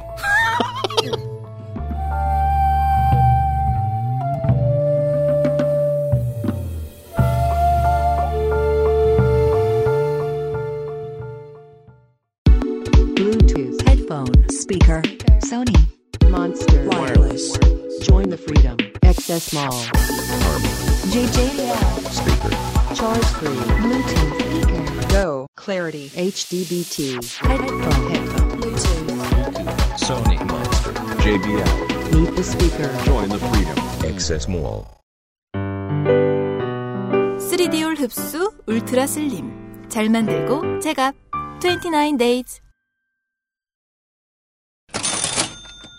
음악기기 섹션 팔월의 새 프로모션이 돌아왔습니다. 어, 소니 더블유 에이치 씨 에이치 오백 현재 네이버 최저가보다 이만 원 가까이 쌉니다. 어, 제가 액세스몰 들어가서 봤는데 현재 우리 몰에서는 오만 구천 원에 판매 중인데요. 네. 네이버에서 그냥 딱 한 번 검색하면은 최저가로 칠만 칠천구백칠십 원이 뜹니다. 아마도 정품 기준일 것입니다. 브루투스 헤드셋 입문하기에 괜찮은 가격이죠. 네. 어, 그리고 소니 더블유 아이 에이치 칠백 이거는 음. 네이버 최저가보다 현재 칠만 오천백 원이 쌉니다. 소니 아이 이 알 에이치 오백 에이 이것도 네이버 최저가보다 사만 이천사백사십 원이 싸고요. 네, 이천십팔 년 팔 월 팔 일 기준이에요. 어, 더블유 에이치 천 저희 몰에 저희 모레에서 팔고 있는 사십만 원 가량의 헤드폰입니다. 네. 이 헤드폰을 사면은 지금 블루투스 이어폰을 드리는 행사를 하고 있습니다. 네. 드리는 블루투스 이어폰은 더블유 에프 천 엑스 최저가 이십오만 구천이백육십 원이 나옵니다. 네. 사십만 원짜리 헤드폰을 사면은 이십오만 원짜리 블루투스 이어폰을 드리는 행사입니다. 꽤 꿀입니다. 네, 하이엔드 헤드폰을 사실 계획이 있으신 분이라면은 네. 이어폰까지 같이 얻으시는 게 네. 좋지 않을까 싶습니다. 비싼 행사는 또 비싸게 해드립니다. 네, 어, 이 가격 비교를 실제로 해보시고 사시는 거를 권해드립니다. 네. 물론 이거보다 더 싼 게 있을 수도 있습니다. 블루투스 헤드셋을 구입 예정이신 분 혹은 어, 나도 최첨단 과학을 느껴보고 싶으신 분, 네, 액세스몰에서 한번 체크해 보시는 걸 추천드립니다. 수입 정품을 기준으로 하고 있습니다. 리스크를 지실 거면 더 싼 게 있을 수 있습니다. 저희가 싼 가격 얘기할 때 항상 드리는 말씀인데 구매 노하우는 개인의 능력입니다. 그럼요.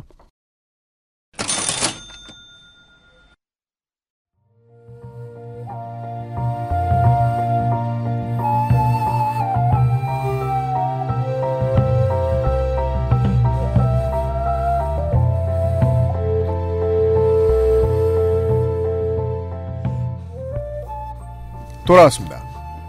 방학특집 팟캐문학관. 아, 문명의 문명들을 돌아보는 시간입니다. 아직까지 못 돌아봤습니다. 이경혁 문학인은 말이 많거든요. 아, 길 줄 몰랐는데. 예, 좀. 그 토요일 특집이었던 치킨전이 몇 회 연장되었죠? 기존 예측, 예측보다 이백칠십 퍼센트 정도 더 오래 그, 했죠, 방송을. 네. 총 팔 회에 큐 앤 에이까지 더 붙었어요. 아, 그렇구나. 원래 한 삼 회. 세 배. 네, 삼 회로 네. 끝내려고 그랬어요. 십일 회였으니까. 네. 저는 강력한 의지가 있다. 이건 삼 회에 끝내겠다. 네. 아, 길게 안 갈 겁니다. 네, 가볍게 네, 첫 시간은. 네. 뭐, 문명 게임에 대해서 이제 개괄적인 얘기를 좀 드렸고, 뭐, 네. 사실 그 얘기를 드리기보다는 아까 말씀드린 대로 이 게임이 실제 문명들을 어떻게 다루는가를 보고 싶었고요, 저는. 그리고 그 속에서 우리가 기존에 좀 접해보지 못했던 문명들을 이야기를 하면 재밌을 것 같다는 생각이 들었죠. 그게 그렇죠. 이제 신캐릭터라는 개념으로 다가온다는 그렇죠. 거죠? 네. 뭐, 문명하면 맨날 얘기하는 그런 뻔한 문명이 아니라, 음. 어, 얘도 문명에 들어와? 라고 놀랍게 여길 만한 한국인으로서 음. 그런 문명들을 좀 추려봤고, 그 첫 번째로 이야기하고 싶은 것은 뭐 우리보다 좀 시원한 하와이 얘기입니다. 폴리네시아 문명의 네. 대표로 오에 처음 나왔죠? 네. 우리가 하와이 하면 아까 방금 말씀하신 대로 뭐 먼저 떠오르는 게 훌라춤, 네. 야자수, 와이키키 해변 이제 이런 거죠. 아니면 이제 저것처럼 좀 등치 있는 사람들은 하와이 가서 옷을 삽니다. 그렇죠. 아 예. 거기 음... 마우이 앤 선즈에서. 네. 예, 저 와이프가 하와이를 갔다 왔는데 뭐 제 옷만 사왔더라고요. 사이즈가 여긴 되게 많다. 그렇죠. 예.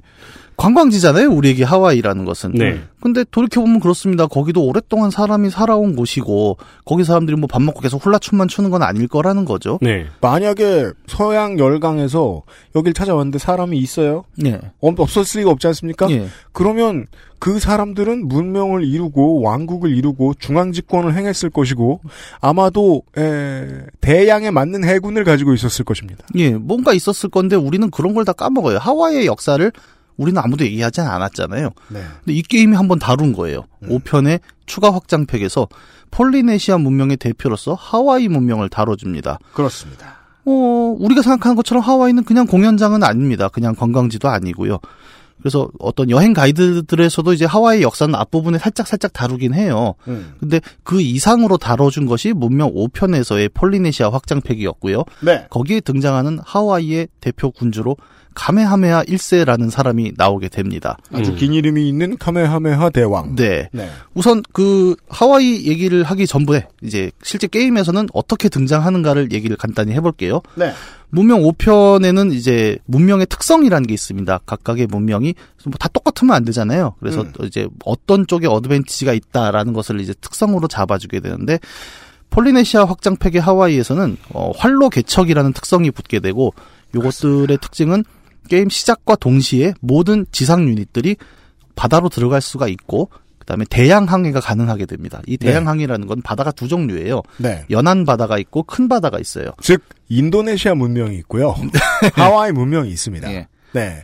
그래서 이제 내가 딱 랜덤 맵으로 딱 들어갔는데 폴리네시아를 찍고 가메하메하 일 세를 찍고 들어갔는데 인도네시아 같은 지형이다. 예. 섬이 많은. 예. 그럼 좀 골치 아픕니다. 모든 유닛들이 바다를 들어갈 수가 있게 되고 바다에서 시야도 넓어지고요. 그리고 뒤에 설명하겠지만 이제 모아이가 특수 건물인데 이 문명에 네. 이 모아이 근처에서는 전투력이 또 십 퍼센트 정도 올라가는 버프를 받게 되죠. 네. 특수 유닛으로 등장하는 폴리네시아의 그 공격 유닛은 마오리 전사. 마오리 워리어. 예. 골치 아픕니다. 각 문명의 전사들을 보면서. 아니, 뭐 이런 기능을? 싶은 네. 전사들이 많은데, 캐식텐 같은 이제 그 몽골 전사들이 얼마나 셀지는 그냥 예상이 가능하잖아요. 예. 근데 마오리 워리어는 부딪혀보면 놀라죠. 이게 왜 이래? 예. 예. 마오리 전사는 이제 그 맨날 혓바닥 내밀고 웩 하는 걸로만 한국에는 알려있는데, 네. 이 하카를 실제로 보면 되게 섬뜩할 정도로 기가 있잖아요. 네. 요즘은 이제 유튜브에서 그 하카를 가지고 이제 그 영상들도 많이 돌고 해서 많이 익숙해졌고 네. 얼마 전에 광고에서도 한번 썼더라고요. 네. 뭐 통신사에서 하카하는 걸 이제 광고로 쓰기도 했고 음. 럭비 같은 경우에는 이제 그러니까 럭비 월드컵에 이제 하카하는 거 보면은 예. 네. 그 잉글랜드 이런 선수들이 멀뚱멀뚱 보고 있고 예. 걔네는 또 하카하는 건 다 기다려줘야 되잖아요. 그렇죠. 근데 이 하카 의식 자체는 그렇습니다. 그 폴리네시아 마오리 같은 경우는 이제 식인 풍습이 있죠. 네. 그, 예를 들어 전쟁에서 상대를 이겼을 땐 그냥 뭐 배고파서 먹는 게 아니라 그 내가 이긴 사람의 전기를 그 식인을 통해 고기를 먹음으로써 이제 빨아들인다는 의식이 있고 그 혓바닥 내미는 게 네. 이런 위협이죠. 너를 잡아먹겠다. 그렇죠. 음. 근데 그것이 이제 전쟁을 계속 벌이게 되면 폴리네시아는 그렇게 인구 밀도가 높지는 않지 않습니까? 네. 그러다 보니까 서로 죽이면은 계속 손해라는 걸 알게 되죠. 그렇죠. 그래서 그렇다면 전쟁을 직접 사륙을 하기보다는 음. 위협을 통해서 기를 기싸움을 하고 네. 안 된다 싶으면 이제 서로 접는 문화 속에서 하카라는 이제 전쟁 이제 시작 전의 의식들이 나오게 되거든요. 그래서 문명에서 에, 이 이 마오리 워리어들과 붙으면 잡아먹힐까봐 우리 군대가 전투력이 떨어집니다. 네. 그래서 음. 이 마오리 전사의 특성이 게임 안에서 어떻게 구현이 되냐면 인접한 적 유닛들의 전투력을 십 퍼센트 깎아버려요. 네. 먹힐까봐. 네. 네. 하카의 의식이 이제 어떻게 실제 전쟁에서 구현되는가를 보여주는 그러니까 거죠. 도발에 의해서 사기가 떨어지는 거네요. 네. 그렇죠.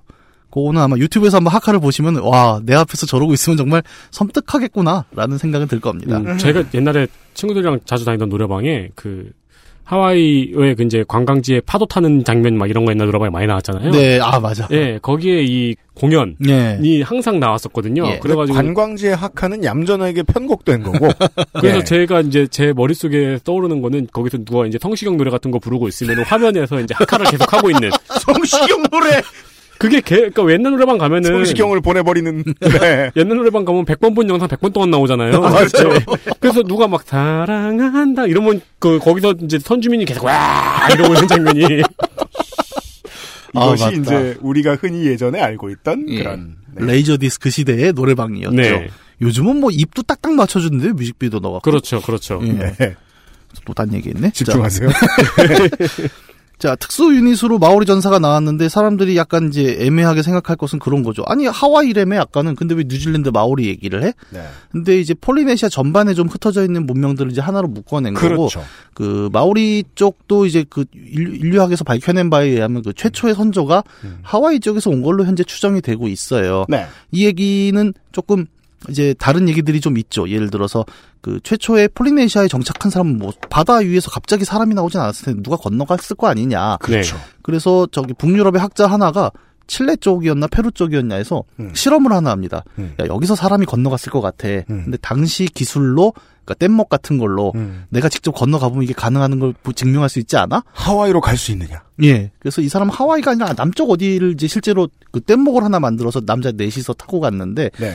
그 소르 하이에달이라는 학자가 있고 음. 이 양반이 만든 배 이름이 콘티키라는 뗏목이에요. 네. 그래서 이걸 타고 실제로 갑니다. 처음에는 음.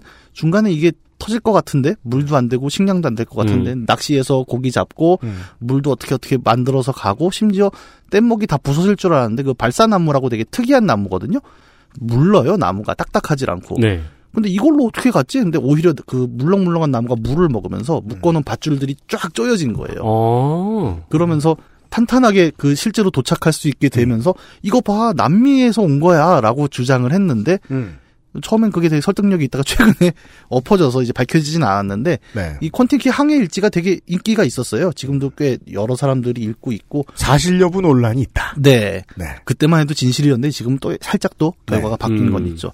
어쨌든 그래서 지금 마오리 전사 라는 얘기를 한 건 이제 하와이나 뭐 뉴질랜드 어쨌든 폴리네시아 전반을 좀 이제 통틀어 얘기하는 거고 네.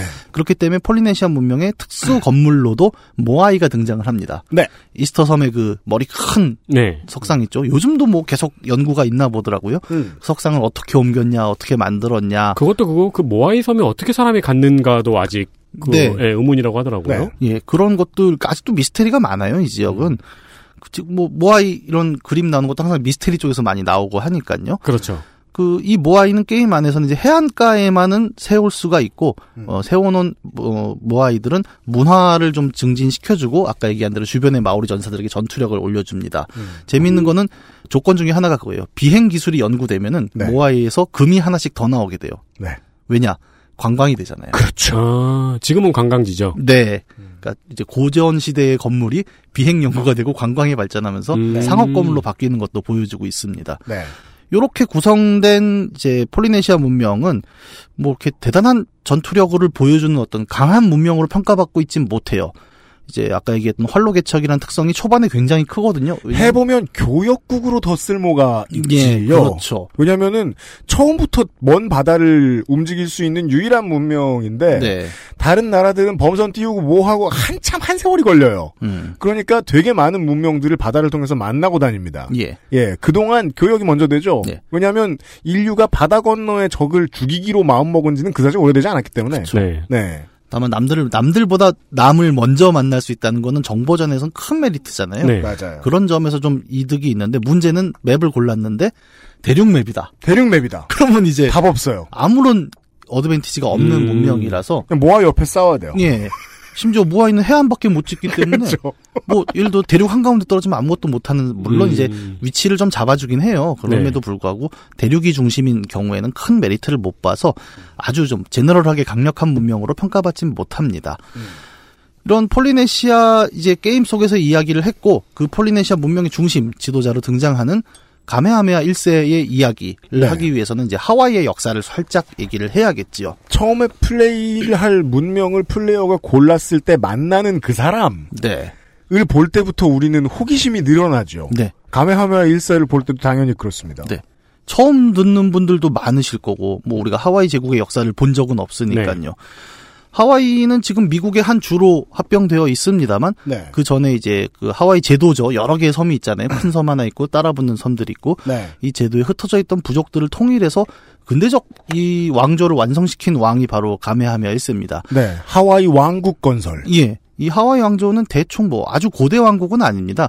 어, 한국으로 치면 대략 조선 영정조 시대 정도를 보시면 되고요. 음. 어, 실제로 이 제도에 왔다 간 사람이 있죠. 영국의 탐험가 제임스 쿡, 이 하와이 섬에 처음 도달을 했을 때 만난 사람이 가메하메하 일 세이기도 합니다. 음. 대충 미국으로 치면 미국 독립하고 그렇게 크게 떨어지는 시기도 아니고요. 이 시기는 네. 증기관이 막 출시되는 시점, 요런 대충 시기라고 이제 이해를 하시면 될 것 같고요. 지금 하와이를 가보셨던 분은 가메하메하 일 세의 상이 가장 잘 보이는 곳은 그 이름이 뭡니까? 그 하와이 저 대법원 예. 앞인데 네. 그것도 처음에 만든 게 가메하메하 일 세라고 네. 하죠. 예.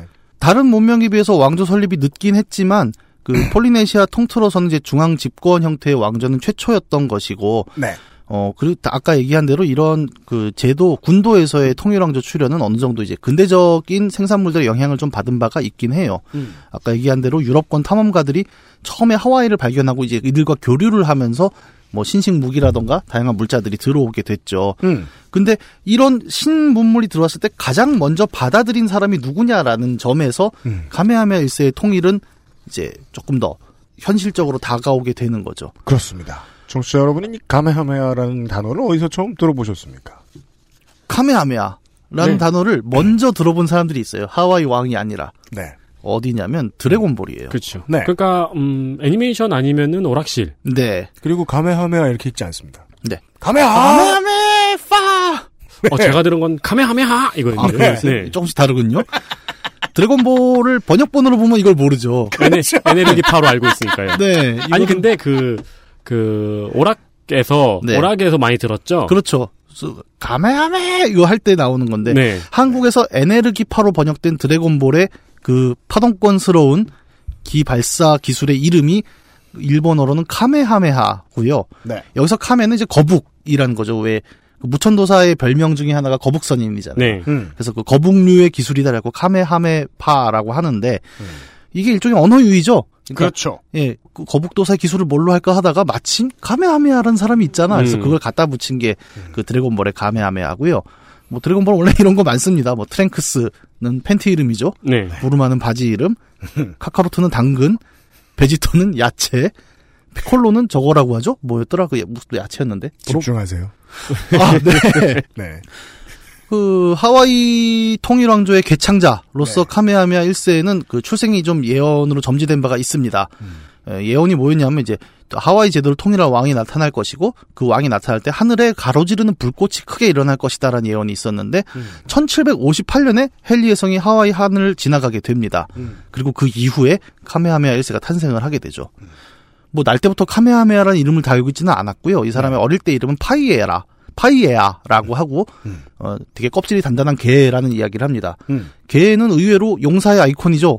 곳곳에서. 그렇죠. 예, 엘더 스크롤 스카이림 같은 데 보면은 진흙개가 항상 나와서 음. 이렇게 뭐 세진 않지만 공격을 하고 있고 음. 그리스 신화에도 보면 헤라클레스가 왜 메두사 공격할 때 보면은 중간에 개가 쓱 나와서 도와주려고 하다가 음. 헤라클레스가 밟아 죽이잖아요. 네. 음. 그래서 하늘에 개자리 되고. 네. 예.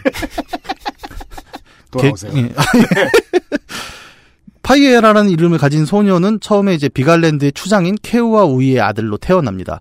뭐 추장이긴 한데 이때까지만 해도 말 그대로 추장이었어요. 그 부족의 왕이었고 그래서 하와이 제도를 전체적으로 갖고 있는 실권자는 아니었고 여러 부족 중에 가장 영향력이 강했던 추장은 이제 알라파이, 누이아, 카우아우아라는 사람이고 줄여서 알라파이라고 불러보죠. 알라파이는 파이에라의 출생 소식을 듣고 섬뜩했습니다. 왜? 하늘에 불이 지나간 다음에 태어난 애가 이 제도를 통일할 건데 음. 문제는 그 전설에 따르면은 하와이 제도를 통일할 왕은 모든 추장들을 다 죽일 것이라고 예언이 돼 있었거든요. 적폐를 청산해? 나를? 네. 그러면 뭔가 사전 이제 처리를 해야겠다라고 생각을 할 수밖에 없었고 음. 알라파이가 뭔가를 하기 전에 아버지인 케오아가 아, 이 분위기가 안 좋구나. 그래서 음. 아들을 어디다 숨겨야겠다고 다른 귀족 집에 살짝 숨겨놓습니다. 몇 년간 음. 딴 집에 음. 보내는 거죠. 그리고 약 오 년간의 은신 생활을 하게 되는데 이 다음에는 기록이 정확하진 않아요. 곳곳의 기록이 좀 다르긴 한데 어, 정확하게 알 수 없는 이유 때문에 알라파이는 갑자기 이제 파이에라를 자기 궁정으로 불러들여서 자기 밑에 두게 됩니다. 음. 뭐 예측으로는 일종의 볼모 같은 역할일까요? 음. 서로 다른 부족이긴 하지만 가장 음. 강력한 왕은 이제 알라파이였으니까요. 네. 그래서 그 부 궁정 안에 들어가서 여기서 이름을 이제 카메하메하로 바꾸게 됩니다. 음. 카메하메하는 하와이어로 외로운 자. 혹은 올리원, 유일한 자라는 음. 뜻을 갖고 있고요. 네. 이 안에서 카메하메하는 이제 소위 말하는 궁정예절, 그다음에 외교에 쓰이는 언어, 정치, 전술, 전략 같은 이제 소위 말하는 관료, 지도자의 스킬들을 좀 배우게 되죠. 궁정 안에서. 음, 음. 네. 궁정 안에서 관료로 일하던 카메하메하는 천칠백칠십팔 년, 그 아까 얘기했던 영국 탐험가 제임스 쿡을 만나게 됩니다. 음. 그리고 그때 이제 같이 왔던 물건들, 그다음에 사람들 통해서 아, 이 다른 세계에는 또 이런 문물이 있구나라는 걸 처음 알게 됐고 음. 처음으로 이제 그 머스킷총 같은 이제 신식 무기들을 네. 도입할 수 있구나라는 사실을 알게 됩니다. 음. 그리고 어, 이때 왔던 영국 선원들 중에 일부는 카메하메하의 군사 고문으로 임명이 돼서 눌러 앉아요. 네. 뭐 우리나라도 그렇잖아요. 초기 그 근대 군 할 때 왜 일본에서 막 군사 고문 오고 러시아에서 네, 네. 오고 그것처럼 일종의 훈련도감 같은 걸 만들어서 음. 군대를 훈련시키게 되죠. 신식으로. 여기서 오랫동안 알라파이의 궁전에서 보좌관 참모의 역할을 수행하던 카메하메하는 알라파이가 이제 늙어서 죽었겠죠. 음. 그 죽은 다음에 종교 관련 직책을 하나 받게 돼요. 하와이는 이제 종교 업무가 이제 단순히 재정 분리 사회는 아니었습니다. 음. 그래서 종교 업무를 맡게 된다는 것은 어 원래 갖고 있던 관료적 성격에 더불어서 일종의 지도력을 또 음. 포함할 수 있는 네. 위치라는 것을 이야기하게 되는데 왕 밑에 제사장, 그러니까 네. 총리 같은 그런 느낌이겠죠. 네.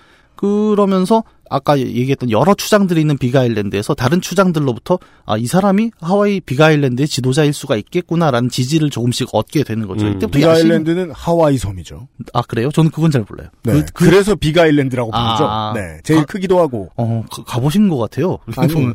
저도 문명 때문에. 문명 해본 사람 다 가본 것 같죠. 네. 그래서 맞아요. 한 다섯 명, 여섯 명 정도의 추장들이 이제 점점 그를 지지하게 되면서, 음. 어, 이제 말 그대로 이제 빅아일랜드의 가장 제일 세력으로 카메하메가 떠오르기 시작을 합니다. 카메하메는 이제 자신감을 좀 얻죠. 음. 그래서, 어, 자신이 키워놨던 군대를 가지고 이제 실제로 빅아일랜드 전체를 정복을 하기 시작을 해요. 음. 그러면서 반발도 있었습니다. 뭐 사촌이 반란을 일으키거나 이런 일들도 계속 있었고, 이 사촌 중에 이제 케오와 쿠아훌라, 아 이름이 쉽지가 않네.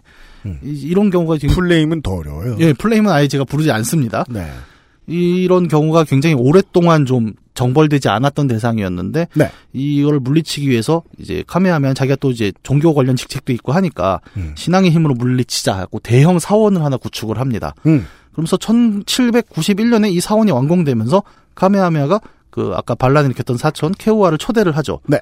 종교적인 모임이었는데 이 모임에 온 케우아는 머스킷총에 맞고 거기서 죽습니다. 그렇죠. 이것이 뭐, 종교의 힘이다. 예. 머스킷총을 누가 썼어요? 빵야. 그 저기 카메하메아의 군대는 이미 머스킷을 쓰고 있었으니까요. 음, 네.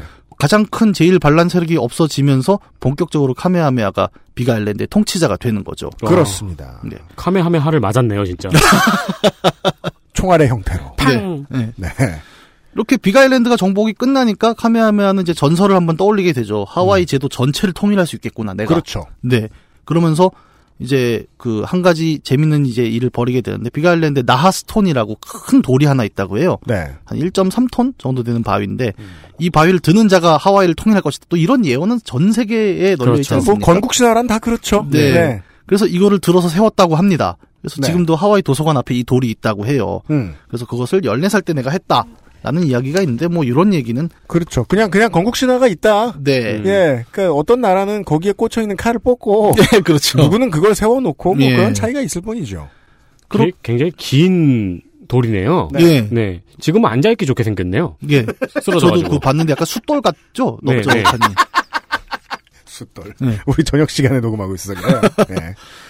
또 천칠백구십오 년에 카메하메아는 그동안 준비했던 신식 무기 이제는 음. 뭐 머스킷뿐만이 아닙니다. 현, 서양식 전함도 만들어요. 네. 그러면서 이제 마우이 섬과 오아후 섬을 정복하기 위해 출발을 합니다. 음. 호놀룰루에서 거대한 전함도 막 만들어내기 시작을 하고 천칠백구십육 년에는 친형이 또 반란을 일으켜서 네. 잠깐 밀렸다가 네. 롯데 천... 같은 집안이에요.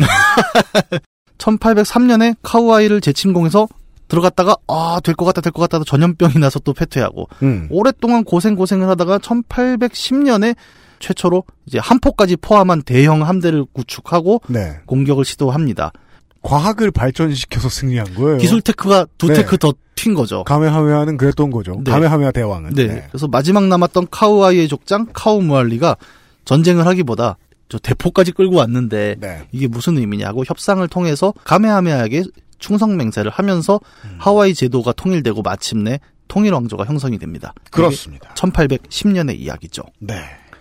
정복군주로서 굉장히 임팩트가 있었고 사실 우리에게 알려지지는 않았지만 이 과정들은 드라마틱합니다. 보면은 반란도 여러 차례 있었고 마치 그 우리가 사실 예전에 했던 그 뭐였죠? 왕자의 게임? 네. 얘기처럼 뭔가 계속 여러 족장들이 맞아요. 그 군도 안에서 벌어지고 사실 저는 그 피해 결혼식 음. 이 이 보면서 이 종교사원에서 그 암살하는 장면이랑 너무 겹쳤던 거죠. 맞아요. 음. 그래서, 네. 아, 이게 전 세계 어딜 가도 비슷하구나. 그 권력의 과정이라는 것은 이렇게 음. 보고 있는데, 맞아요. 이 양반은 단순히 뭐, 태평양의 나폴레옹이다라는 표현만으로 또 해결될 수 있는 업적을 갖고 있는 것은 아닙니다.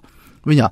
뭐 전쟁은 잘했죠. 정말 신식 무기를 잽싸게 들여왔고, 마지막 그 통일 전쟁도 자기가 군사력으로 정벌 한 게 아니었잖아요. 음. 외교적으로 풀어내면서 음. 그 전력들을 온전히 자기 왕조로 복속시킬 정도로 그러니까 전략적인 면에서의 천재였다는 건데 음. 그렇습니다. 나폴레옹 얘기를 잠깐 했잖아요. 아까 태평양의 나폴레옹이라고 얘기했지만 음. 어, 나폴레옹이 뭐 전쟁만 잘했던 건 아니잖아요. 보면 이제 어, 나쁜 의미로는 프랑스 혁명의 대의를 복고시켜버렸고 네. 황제로 다시 돌아간 것도 있고 음. 동시에 프랑스 혁명 정신을 또 전 유럽에 퍼뜨렸다는 또 그런 점도 있듯이 음. 카메하메아 또한 이제 그 무력으로 통일했다가 아니라 근대적인 왕국의 기초를 만드는데 굉장히 많은 기여를 했고. 그, 그래서 정말, 그, 게임을 다시 보게, 게임 다시, 다시 본다는 건 너무 과한 얘기일까요? 그, 다시 보게 되긴 하는 게, 이, 앞서 나간 문명의 일부분을 이제 적극적으로 수용했던 왕은, 군사적으로도 앞서게 되는데, 네. 제도로서도 무조건 앞서게 돼요. 예. 그, 카메하메하의 정치를 배우던 시절로 이야기를 할 것 같으면, 제임스 쿡을 만나고, 새로운 문물을 받아들인 다음에 거기에 눈을 뜨잖아요. 예. 그러면서 무기를 개발하는 동시에 법령도 연구하고, 예. 이걸 받아들이는 게 중요하다는 걸 알았기 때문에, 무역을 발전시킵니다. 네. 세금을 올려서. 예. 네. 왕조 통일이라는 게 군사력만으로 되지 않는다는 걸 잘 보여주는 거고, 네. 어, 그 중에 이제 특히 이제 중요했던 음. 것은 우리가 얘기한 소위 말하는 근대적 합리를 되게 많이 도입을 하려고 노력을 했어요. 그래서 대표적으로 하와이 같은 경우 아까 얘기한 대로 좀 식인도 있고 인신공양도 있었단 말이죠. 네. 근데 그런 것들을 왕조 통일 이후에 싹 정리를 해버립니다. 음. 그리고 전쟁 중에도 민간인을 보호해야 한다는 법률이 하나 생기게 되는데 이 법이 굉장히 임팩트가 있어요. 네. 아니, 이런 법을 어떻게 생각을 해냈을까요? 네. 설명되길 바래요. 이 법의 이름이 부러진 노예 법이라고 합니다. 그렇습니다. 요 원문 해석본을 제가 한번 읽어볼게요. 이제 원문 그대로입니다. 음. 아, 나의 백성들아, 신을 참여하라. 위대한 이도 평범한 이도 없이 차별 없이 존중하라. 모든 이 노인과 여성과 아이가 두려움도 다침도 없이 길가에서 언제든 안전하게 쉴 수 있게 하라. 마지막 문장에 임팩트가 있죠. 이 법을 어기는 자 죽어라. 이렇게 부러진 노예 법이 나타납니다. 그렇습니다. 이 원문과 영문 해석본을 보고 있으면 그 대충 단어들을 맞춰서 이렇게 슬슬 제가 봤는데 네. 아, 이, 이 권위 느낌 장난 아니에요. 네. 그 너가 법을 어겼어. 그럼 넌 죽게 돼가 아니에요. 죽어. 죽어라. 어. 이런 법을 하와이 왕국에서 만들어낸 이제 배경 이야기가 좀 재밌는 게 있죠. 음. 카메하메하가 한참 이제 정복전을 수행하고 있을 때 음. 이제 카누를 타고 가다가 상륙을 하려고 하는데 암초에 걸려요. 음. 이게 또 기록이 좀 부실해요. 그래서 음. 어디는 카누가 바위에 꼈다. 어디는 음. 내리다가 발이 암초에 꼈다. 음. 뭐 여러 가지. 어쨌든 이제 소위 말하는 발이 묶였어요. 음. 지금 이제 스턴을 먹었는데 음. 이때 어부 하나가 와갖고 오, 저 카메하메하잖아. 저 자식이 여기 내리면 오, 초토화가 될 것 같은데? 음. 그래갖고 예, 노를 들고 카메하메의 뒤통수를 세게 갈겨갖고 기절을 시킵니다. 오, 네. 원고에는 뚝배기를 쪼갰다고 나와 있습니다. 뚝배기를 쪼갰 키키. 아, 왜 이렇게 썼지? 근데 쪼개지진 않았어요. 쪼개지는 않았습니다. 네. 뚝배기가 쿵 하고 맞았는데 네. 이 배 노라는 건 되게 두껍고 무거운 나무로 만들잖아요. 보통은 네. 죽죠 이러면. 예. 어쨌든 그래서 카메하메가 기절을 하고 어부는 때려놓고 보니까 이 하와이 지금 일인자를 자기가 때려놓은 거예요. 네. 네. 내가 뭔 짓을 한 거지 하고 이제 그냥 쌩을 까고 튀게 됩니다. 그렇습니다. 음, 음. 카메하메가 다 통일을 했는데 어부가 잡혀왔어요. 그쵸, 잡혀오겠죠. 전하에 뚝배기를 때린 네. 어부가 잡혀왔고 어떻게 할까요? 물어보니까 음. 카메하메는 여기서 어부를 뭐 처벌을 하기보다는 아니 걔는 내가 왔으니까 당연히 자기 가족을 걱정했을 것이고 그러니까 음. 어떻게든 그냥 나를 때려눕히고 도망간 거지. 음. 그런 건 용서해야 된다라고 얘기하고 오히려 농토를 내려주는 좀 대인배적 풍모를 보여주게 됩니다. 이런 네. 처분을 봤을 때 아마 그 노로 뒤통수를 맞은 순간 고통도 안 느끼고 굉장히 편안하게 기절을 했었나 봐요. 아, 괴롭지 않았다. 네, 그렇죠. 숙면을 취했다. 네, 그러니까 통증이 오기 전에 기절을 한 거죠. 네, 네. 그러니까 이제 대인배가 될 수 있었던 암초의 머리를 대고 이렇게. 네. 세상 아, 난, 가장 달콤한 음, 잠을 잤도다. 난 덕분에 좋았어. 뭐 이런. 네. 네. 이 일화를 토대로 해서 카메하메는 전쟁 중에도 민간인들을 함부로 건드리거나 살상해서는 안 된다는 내용을 법으로 만들어서 선포를 하게 되고 지금까지 나온 부분은 이 하와이 왕국의 가장 대표적인 건국 신화 중 하나의 네, 그렇죠. 일부인 이제 그 그 저 저 예. 야불이고요. 네. 그 결론이 중요하죠. 네. 네. 민간인을 건드리지 말라는 법. 네. 그러니까 이런 법은 사실 그전에 굉장히 찾기 힘들었지 않습니까? 성문법으로는. 네. 어, 전쟁이라는 상황 속에서도 약자를 보호해야 한다는 개념이 성문법으로 들어간다는 것은 의미가 커요. 왜? 어, 우리가 알고 있는 여러 제도, 협약, 법률에서 제일 대표적인 어떤 인도주의적 협약이라고 하면 이제 제네바 협약을 얘기를 많이 하지 않습니까? 네. 전쟁 중에 전쟁 포로에 대한 대우, 민간인의 처우 이런 음. 것들을 규정을 하는데 제네바 협약에서 전시 민간인 보호가 들어간 시점이 천구백사십구 년이에요. 근데 이 하와이 통일 왕조가 천팔백십 년에 생겼으니까 대충 이게 얼마나 인도주의 정면에서 선진적이었는지가 네. 드러나는 그러니까 거죠. 그러니까 이 당시에 군인들한테 이 얘기를 하면은 네. 그럼 전쟁을 왜 해? 네, 그렇죠. 가서 털어먹고 저 집 쌀이 다 내 건데. 그 그럼 전쟁 전 그거를 털려고 우리가 전쟁을 하는 건데. 네. 지금 우리는 보도가 결국은 되게 되는 뭐 이제 미군 같은 군대들이 이제 정복 전쟁 많이 하니까 네. 그 민간인 학살이나 그 저 포로들에 대한 비인격적 처우 이런 것들이 보도가 되면은 전 세계가 손가락질을 하잖아요. 네. 그렇게 되는 걸로 온 인류가 합의하기 시작한 지 백 년도 안 됐다는 거예요. 음, 네. 네.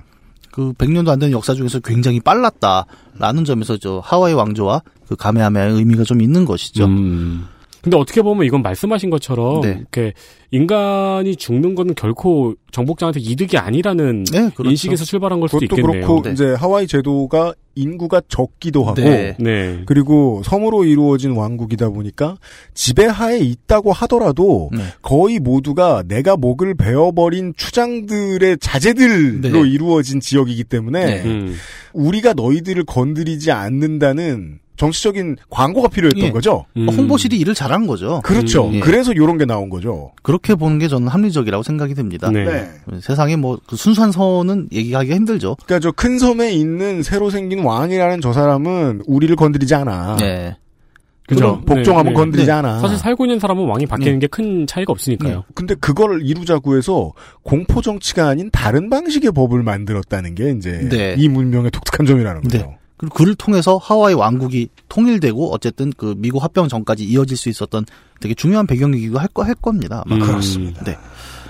폴리네시아는 사실 작은 섬들로 흩어져 있고 아까 얘기한 대로 인구 밀도도 그렇게 높지도 않고 어, 여러모로 어떤 대륙 국가의 왕조 같은 형태가 나타나기는 힘들었을 거라고 추측은 가능할 거예요. 네. 근데 어쨌든 그 속에서 어, 서구 문물의 유입 이후에 바로 어떤 통일 왕조로 하와이 왕국이 출현할 수 있었다는 것에서 이제 가메하메하 일 세가 문명 오 확장팩에 등장할 수 있었던 배경으로 작동을 한 거고. 네. 그렇습니다. 네, 게임 내적으로는 이제 주로 이제 대륙 중심의 문명들 속에서 음. 해양 중심의 문명으로 누구를 얘기할 것인가를 골랐을 땐 당연히 하와이의 가메하메하가 이야기가 나올 수밖에 없었던 상황일 것이다. 음. 라고 짐작은 할 수 있을 겁니다. 그렇습니다. 그 문명에서 오 네. 같은 경우에는 해양의 음. 이제 스테이트가 제일 큰 데가 이 가메하메하 문명인가요? 그 역대 그 권역으로 치면은 뭐 폴리네시아만한 권역도 없죠. 근데 그 전에도 음. 이제 곳곳에 있긴 했어요. 다만 이제 특성이 좀 다른 대양 네. 위주가 아니라 좁은 해양 위주인 인도네시아 문명이 네. 있잖아요. 예. 예, 마자파이트의 승상. 네, 어, 가자마다는 음. 좀 성격이 많이 다르죠. 네, 가메하메하 대왕과는 독재자하고 그냥 네. 네. 조금씩 달라요. 예를 들어 바이킹도 뭐 바다를 통한 어떤 그런 특성들은 반영이 됩니다만. 아, 바이킹이 있구나 그러고 보니까. 네. 음. 그러니까 해양 문명, 영국도 해양 문명이잖아요, 사실. 네. 영국 같은 경우는 아예 그냥 배 자체의 이동력이 올라가는 버프도 있고요. 음. 네. 여러 개가 있지만 어쨌든 대양의 군도 같은 곳에서도 어떤 근대적 문명이 나타나는 현실이 있었고 다만 네. 우리가 잘 몰랐을 뿐이잖아요. 그런 것들을 보여준다는 면에서 이제 비록 그것이 굉장히 독립적인 문명은 아니고 서구의 영향 이후에 형성된 문명이었다 할지라도 음. 그 의미가 그렇게 작게 평가될 필요는 없다고 생각을 합니다. 음. 특히 우리처럼 하와이라고 하면 그냥 관광지로만 인식하는 사람들에게 이런 이야기는 굉장히 흥미롭고 한편으로는 네. 그러면서 동시에 여행가는 우리들 스스로에게도 그냥 단순히 아, 어디 옷이 싸더라를 음. 보는 것뿐만이 아니라 네. 어, 이런 이런 배경도 있구나라는 얘기를 하면은 여행이 더 재밌어지잖아요, 사실. 그러니까 여행이 그 그래도 재미없어지는 분들은 신경 끄시면 돼. 근데 해보면 재밌을 수도 있으니까 한번 해보실만은 해. 네, 네. 이 얘기를 듣고 하와이에 가면은 뭐 그 아들한테 뭐 부러진 너의 법나 아냐? 뭐 한마디 더 할 수 있는 것도 아니잖아요. 또 그렇죠. 그런 이야기들을 좀 할 수 있는 그러면서 네. 동시에 하와이라는 공간을 그냥 훌라 춤추는 공간이 아니라 아 여기에도 이런 사람들의 역사와 이야기가 있구나라는 얘기를 할 수 있는 것이 참 이 게임을 하면서 즐겁게 받아들일 수 있는 또 하나의 네. 기쁨이었던 것 같습니다. 음. 그렇습니다. 다음 주 토요일에는 무슨 걸 소개해 주실지는 그냥 다음 주에 가서 듣도록 하겠습니다. 아, 마찬가지로 좀 한국보다 시원한데 얘기를 할 거예요. 알겠습니다. 네. 이경영 문학인이었어요. 그것은 알기 싫다는 나의 마지막 시도 퍼펙트 이십오 전화영어에서 도와주고 있습니다. 엑스에스에프엠입니다.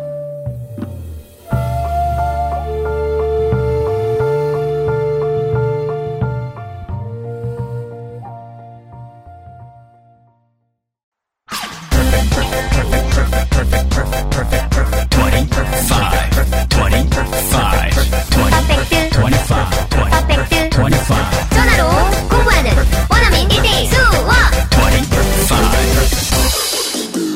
Why don't you call 퍼펙트 이십오? 공신보감을 기억하려면 공신보감이 필요합니다. 인체 적용시험을 통해 검증된 기억력 개선 건강기능식품 공신보감. 아스트랄 뉴스 기록실 뉴스 아카이브. 뉴스 아카이브입니다.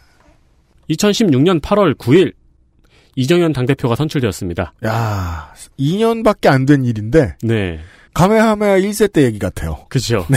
천지가 바뀌었죠. 어, 이정현이었어.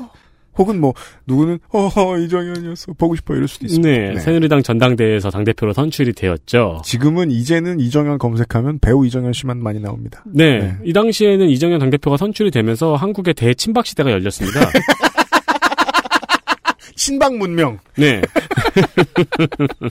원피스는 청와대에 있다. 또한 최초의 호남 출신 보수정당 대표라는 이름으로 어, 지역주의를 타파할 수 있다는 기대를 우리가 가졌었어요, 여러분. 네. 저는 안 가졌지만 아무튼.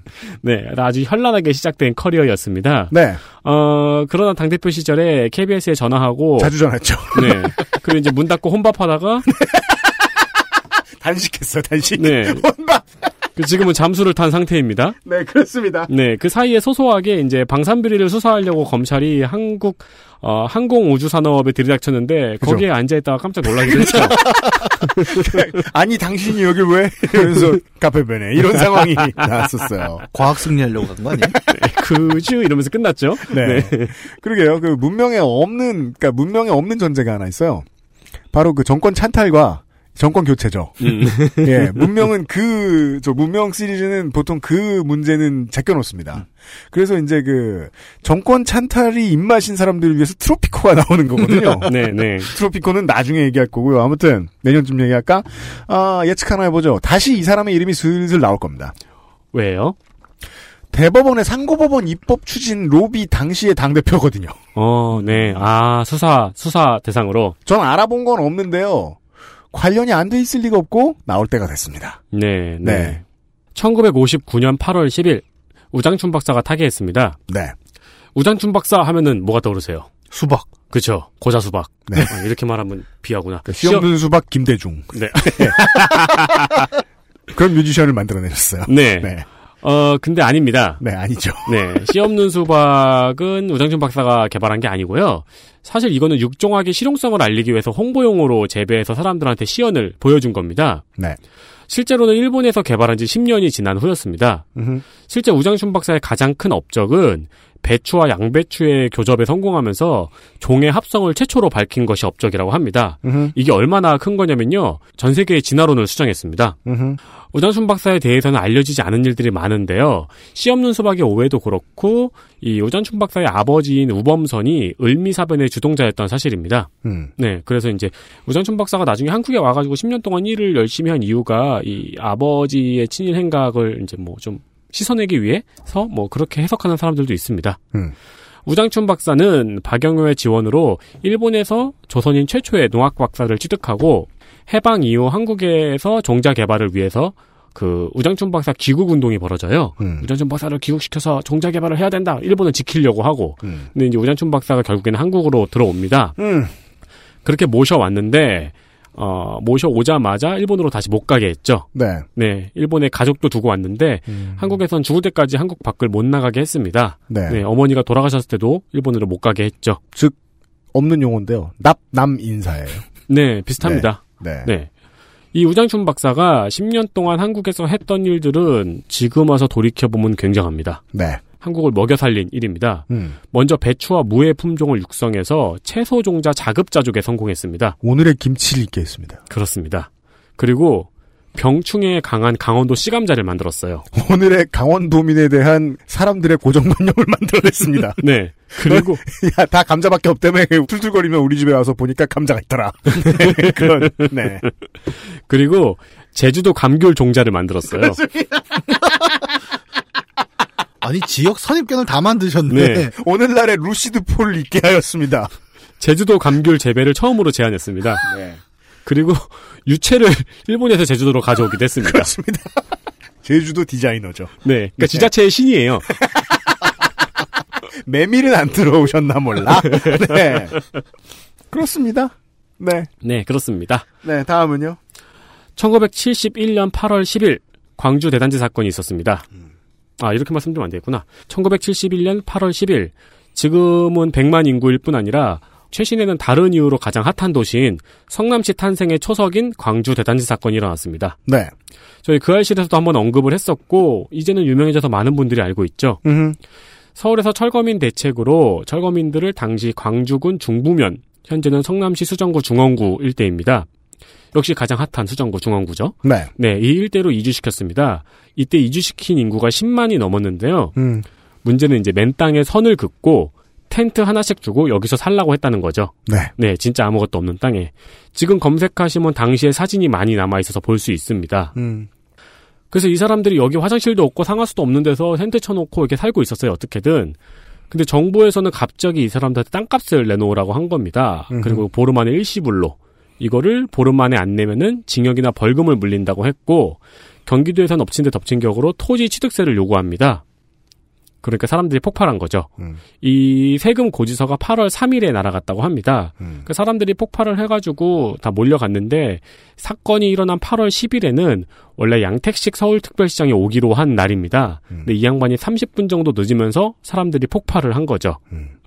어, 사실 디테일하게 들어가면 먼저 들고 일어난 쪽은 철거민이 아니고 부동산 업자들한테 표딱지를 산 전매 입주자들이었습니다. 네.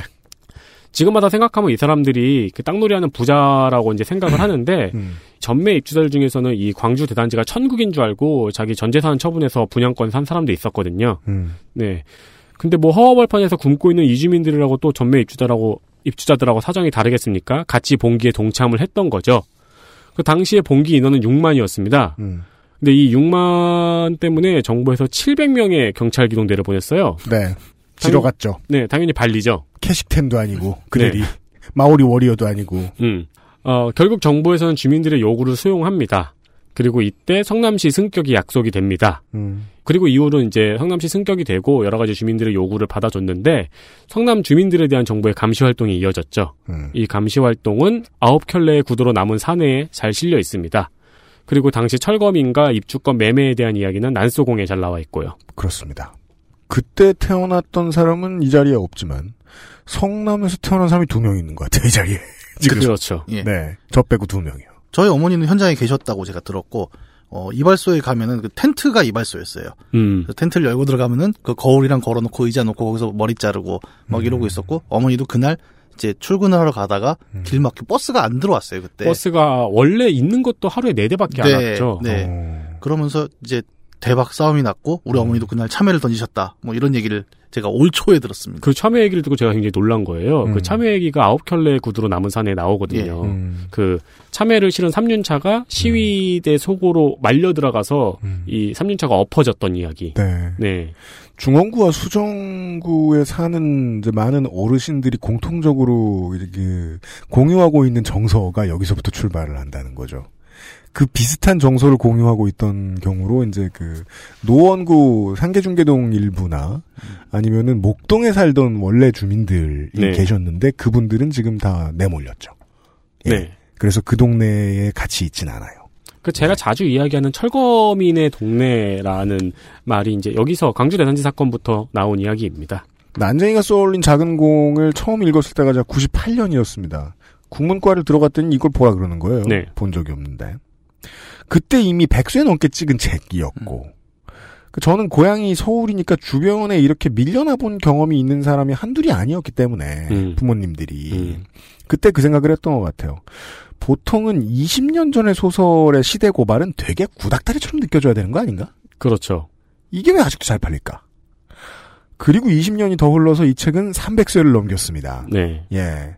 이런 상황이 현재는 상업지구까지 확대가 됐고 걸린 돈이 더 커졌을 뿐 지금도 크게 달라지지 않은 거죠. 그래서 조세희 작가 본인이 그게 비극이라고 말한 바 있죠. 내 책이 잘 팔리는 것. 네.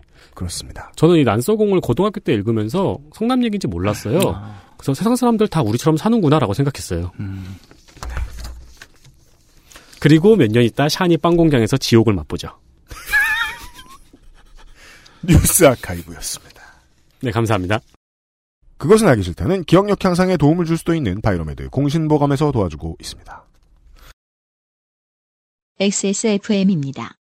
아, 안경이 없어지니까 할 수 있는 게 없네. 한 시간째 이게 뭐야? 야, 너 머리에 쓴 거 모자 아니야. 어? 내가 머리에 뭘 써? 어떻게 한 시간이나 안 떨어져 있냐? 드세요, 공신보감. 공신보감을 기억하려면 공신보감이 필요합니다. 인체 적용시험을 통해 검증된 기억력 개선 건강기능식품 공신보감. 카카오톡으로 지난 수업 내용을 확인하고 반복해서 연습할 수 있습니다. 늘어난 실력을 매일 알려주는 전화 영어 Perfect 이십오.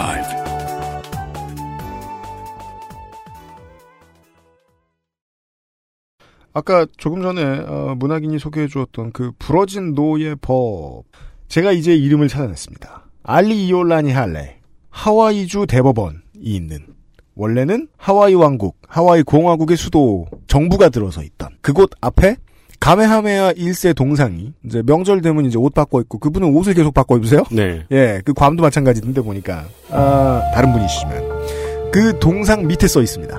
음... 예. 그 법의 내용이. 예. 건국신화가 맞는 거예요. 죽어라. 주, 중요한 건 죽어라는 아니지만 아무튼. 정치를 해야 하는 목적은 서로 다 다르잖아요. 그때그때 이뤄야 되는 게 다르고. 근데 제가 아까도 말했듯이 신기하다는 거죠. 음, 정복사업을 완수해야 되는 목적이었는데, 아, 이렇게 인권을 생각한 법으로 그것을 마무리 짓다니, 세상에. 음. 정치하는 법은 참 다양하구나. 고 노회찬 의원의 타계 이후에 저희 회사로도 그런 메일들이 돌아왔습니다. 이, 욕하던 선배가 막상 사라지니까 울컥했다. 운동판에 큰 피규어라고 덮어놓고 욕만 했는데 보내고 나니까 나는 그렇게 잘할 수는 없었겠구나 하는 생각이 들어서 허무하더라. 시민사회 운동이나 정치 활동을 하시던 분들이 저한테, 저희한테 반성문 아닌 반성문 같은 회한을 담은 글을 적어서 소개는 하지 마세요 이러고 보내주는 분들이 꽤 계셨어요. 보면서 그런 생각을 합니다. 그러면 따라 해보면 안 되나? 노회찬은 뭘 내다보고 어떤 결론을 얻기 위해서 그런 삶을 살았을까? 나한테 맞는 이제 실제로 행하는 정치는 뭘까? 저한테 주어진 메시지는 그런 거였던 것 같아요. 방송은 제조업하고 똑같다. 소비자가 사줄 물건으로 만들고 그걸 잘 만들고, 근데 잘 만들 시스템을 그걸 국리를 계속 해보면 어떨까? 저는 그걸 잘 하는 줄 알았는데 되게 못했던 거예요. 다시 생각해보니까 이번에 그런 생각을 할 기회를 얻었어요. 오늘도 되게 무수히 많은 언론인이나 정치인이나 평론가들이 내 말이 옳은데 못 알아듣다니 세상이 왜 이러냐면서 오늘도 자기 소셜에 마음에 안 드는 댓글들을 조리돌리고 있습니다. 네. 공급자 위주의 마인드죠. 내가 이렇게 좋은 걸 공급해줬는데 왜 못 알아들어 이 자식들아. 음. 내 진정성을 이해 못한 사람을 내 주변으로 끌고 와서 조리나 돌릴 거면 애초에 아무 주장도 하지 않는 쪽이 세상에 좀 더 이로운 존재가 되는 길일 거라고 생각합니다. 본인에게도요. 유익한 방송을 듣기 싫지 않게 만들려고 육 년째 노력, 노력 중입니다. 잘 안 되고 있지만요. 아, 그렇지 않을 경우에 지적해 주십시오. 엑스에스에프엠 이십오 골뱅이 지메일 닷컴, 트위터와 인스타그램 해시태그 아이디더블유케이와 그 알실, 엑스에스에프엠 페이스북 페이지 메시지 등을 통해서 말입니다. 네, 그것은 알기 싫다 이백팔십일 회를 마치겠습니다. 유승규적인 프로듀서와 윤세민 에디터였습니다. 다음 주에 다시 뵙도록, 다음 주에는 기계와 다시 뵙도록 하죠. 기대하세요. 엑스에스에프엠입니다. I, D, W, K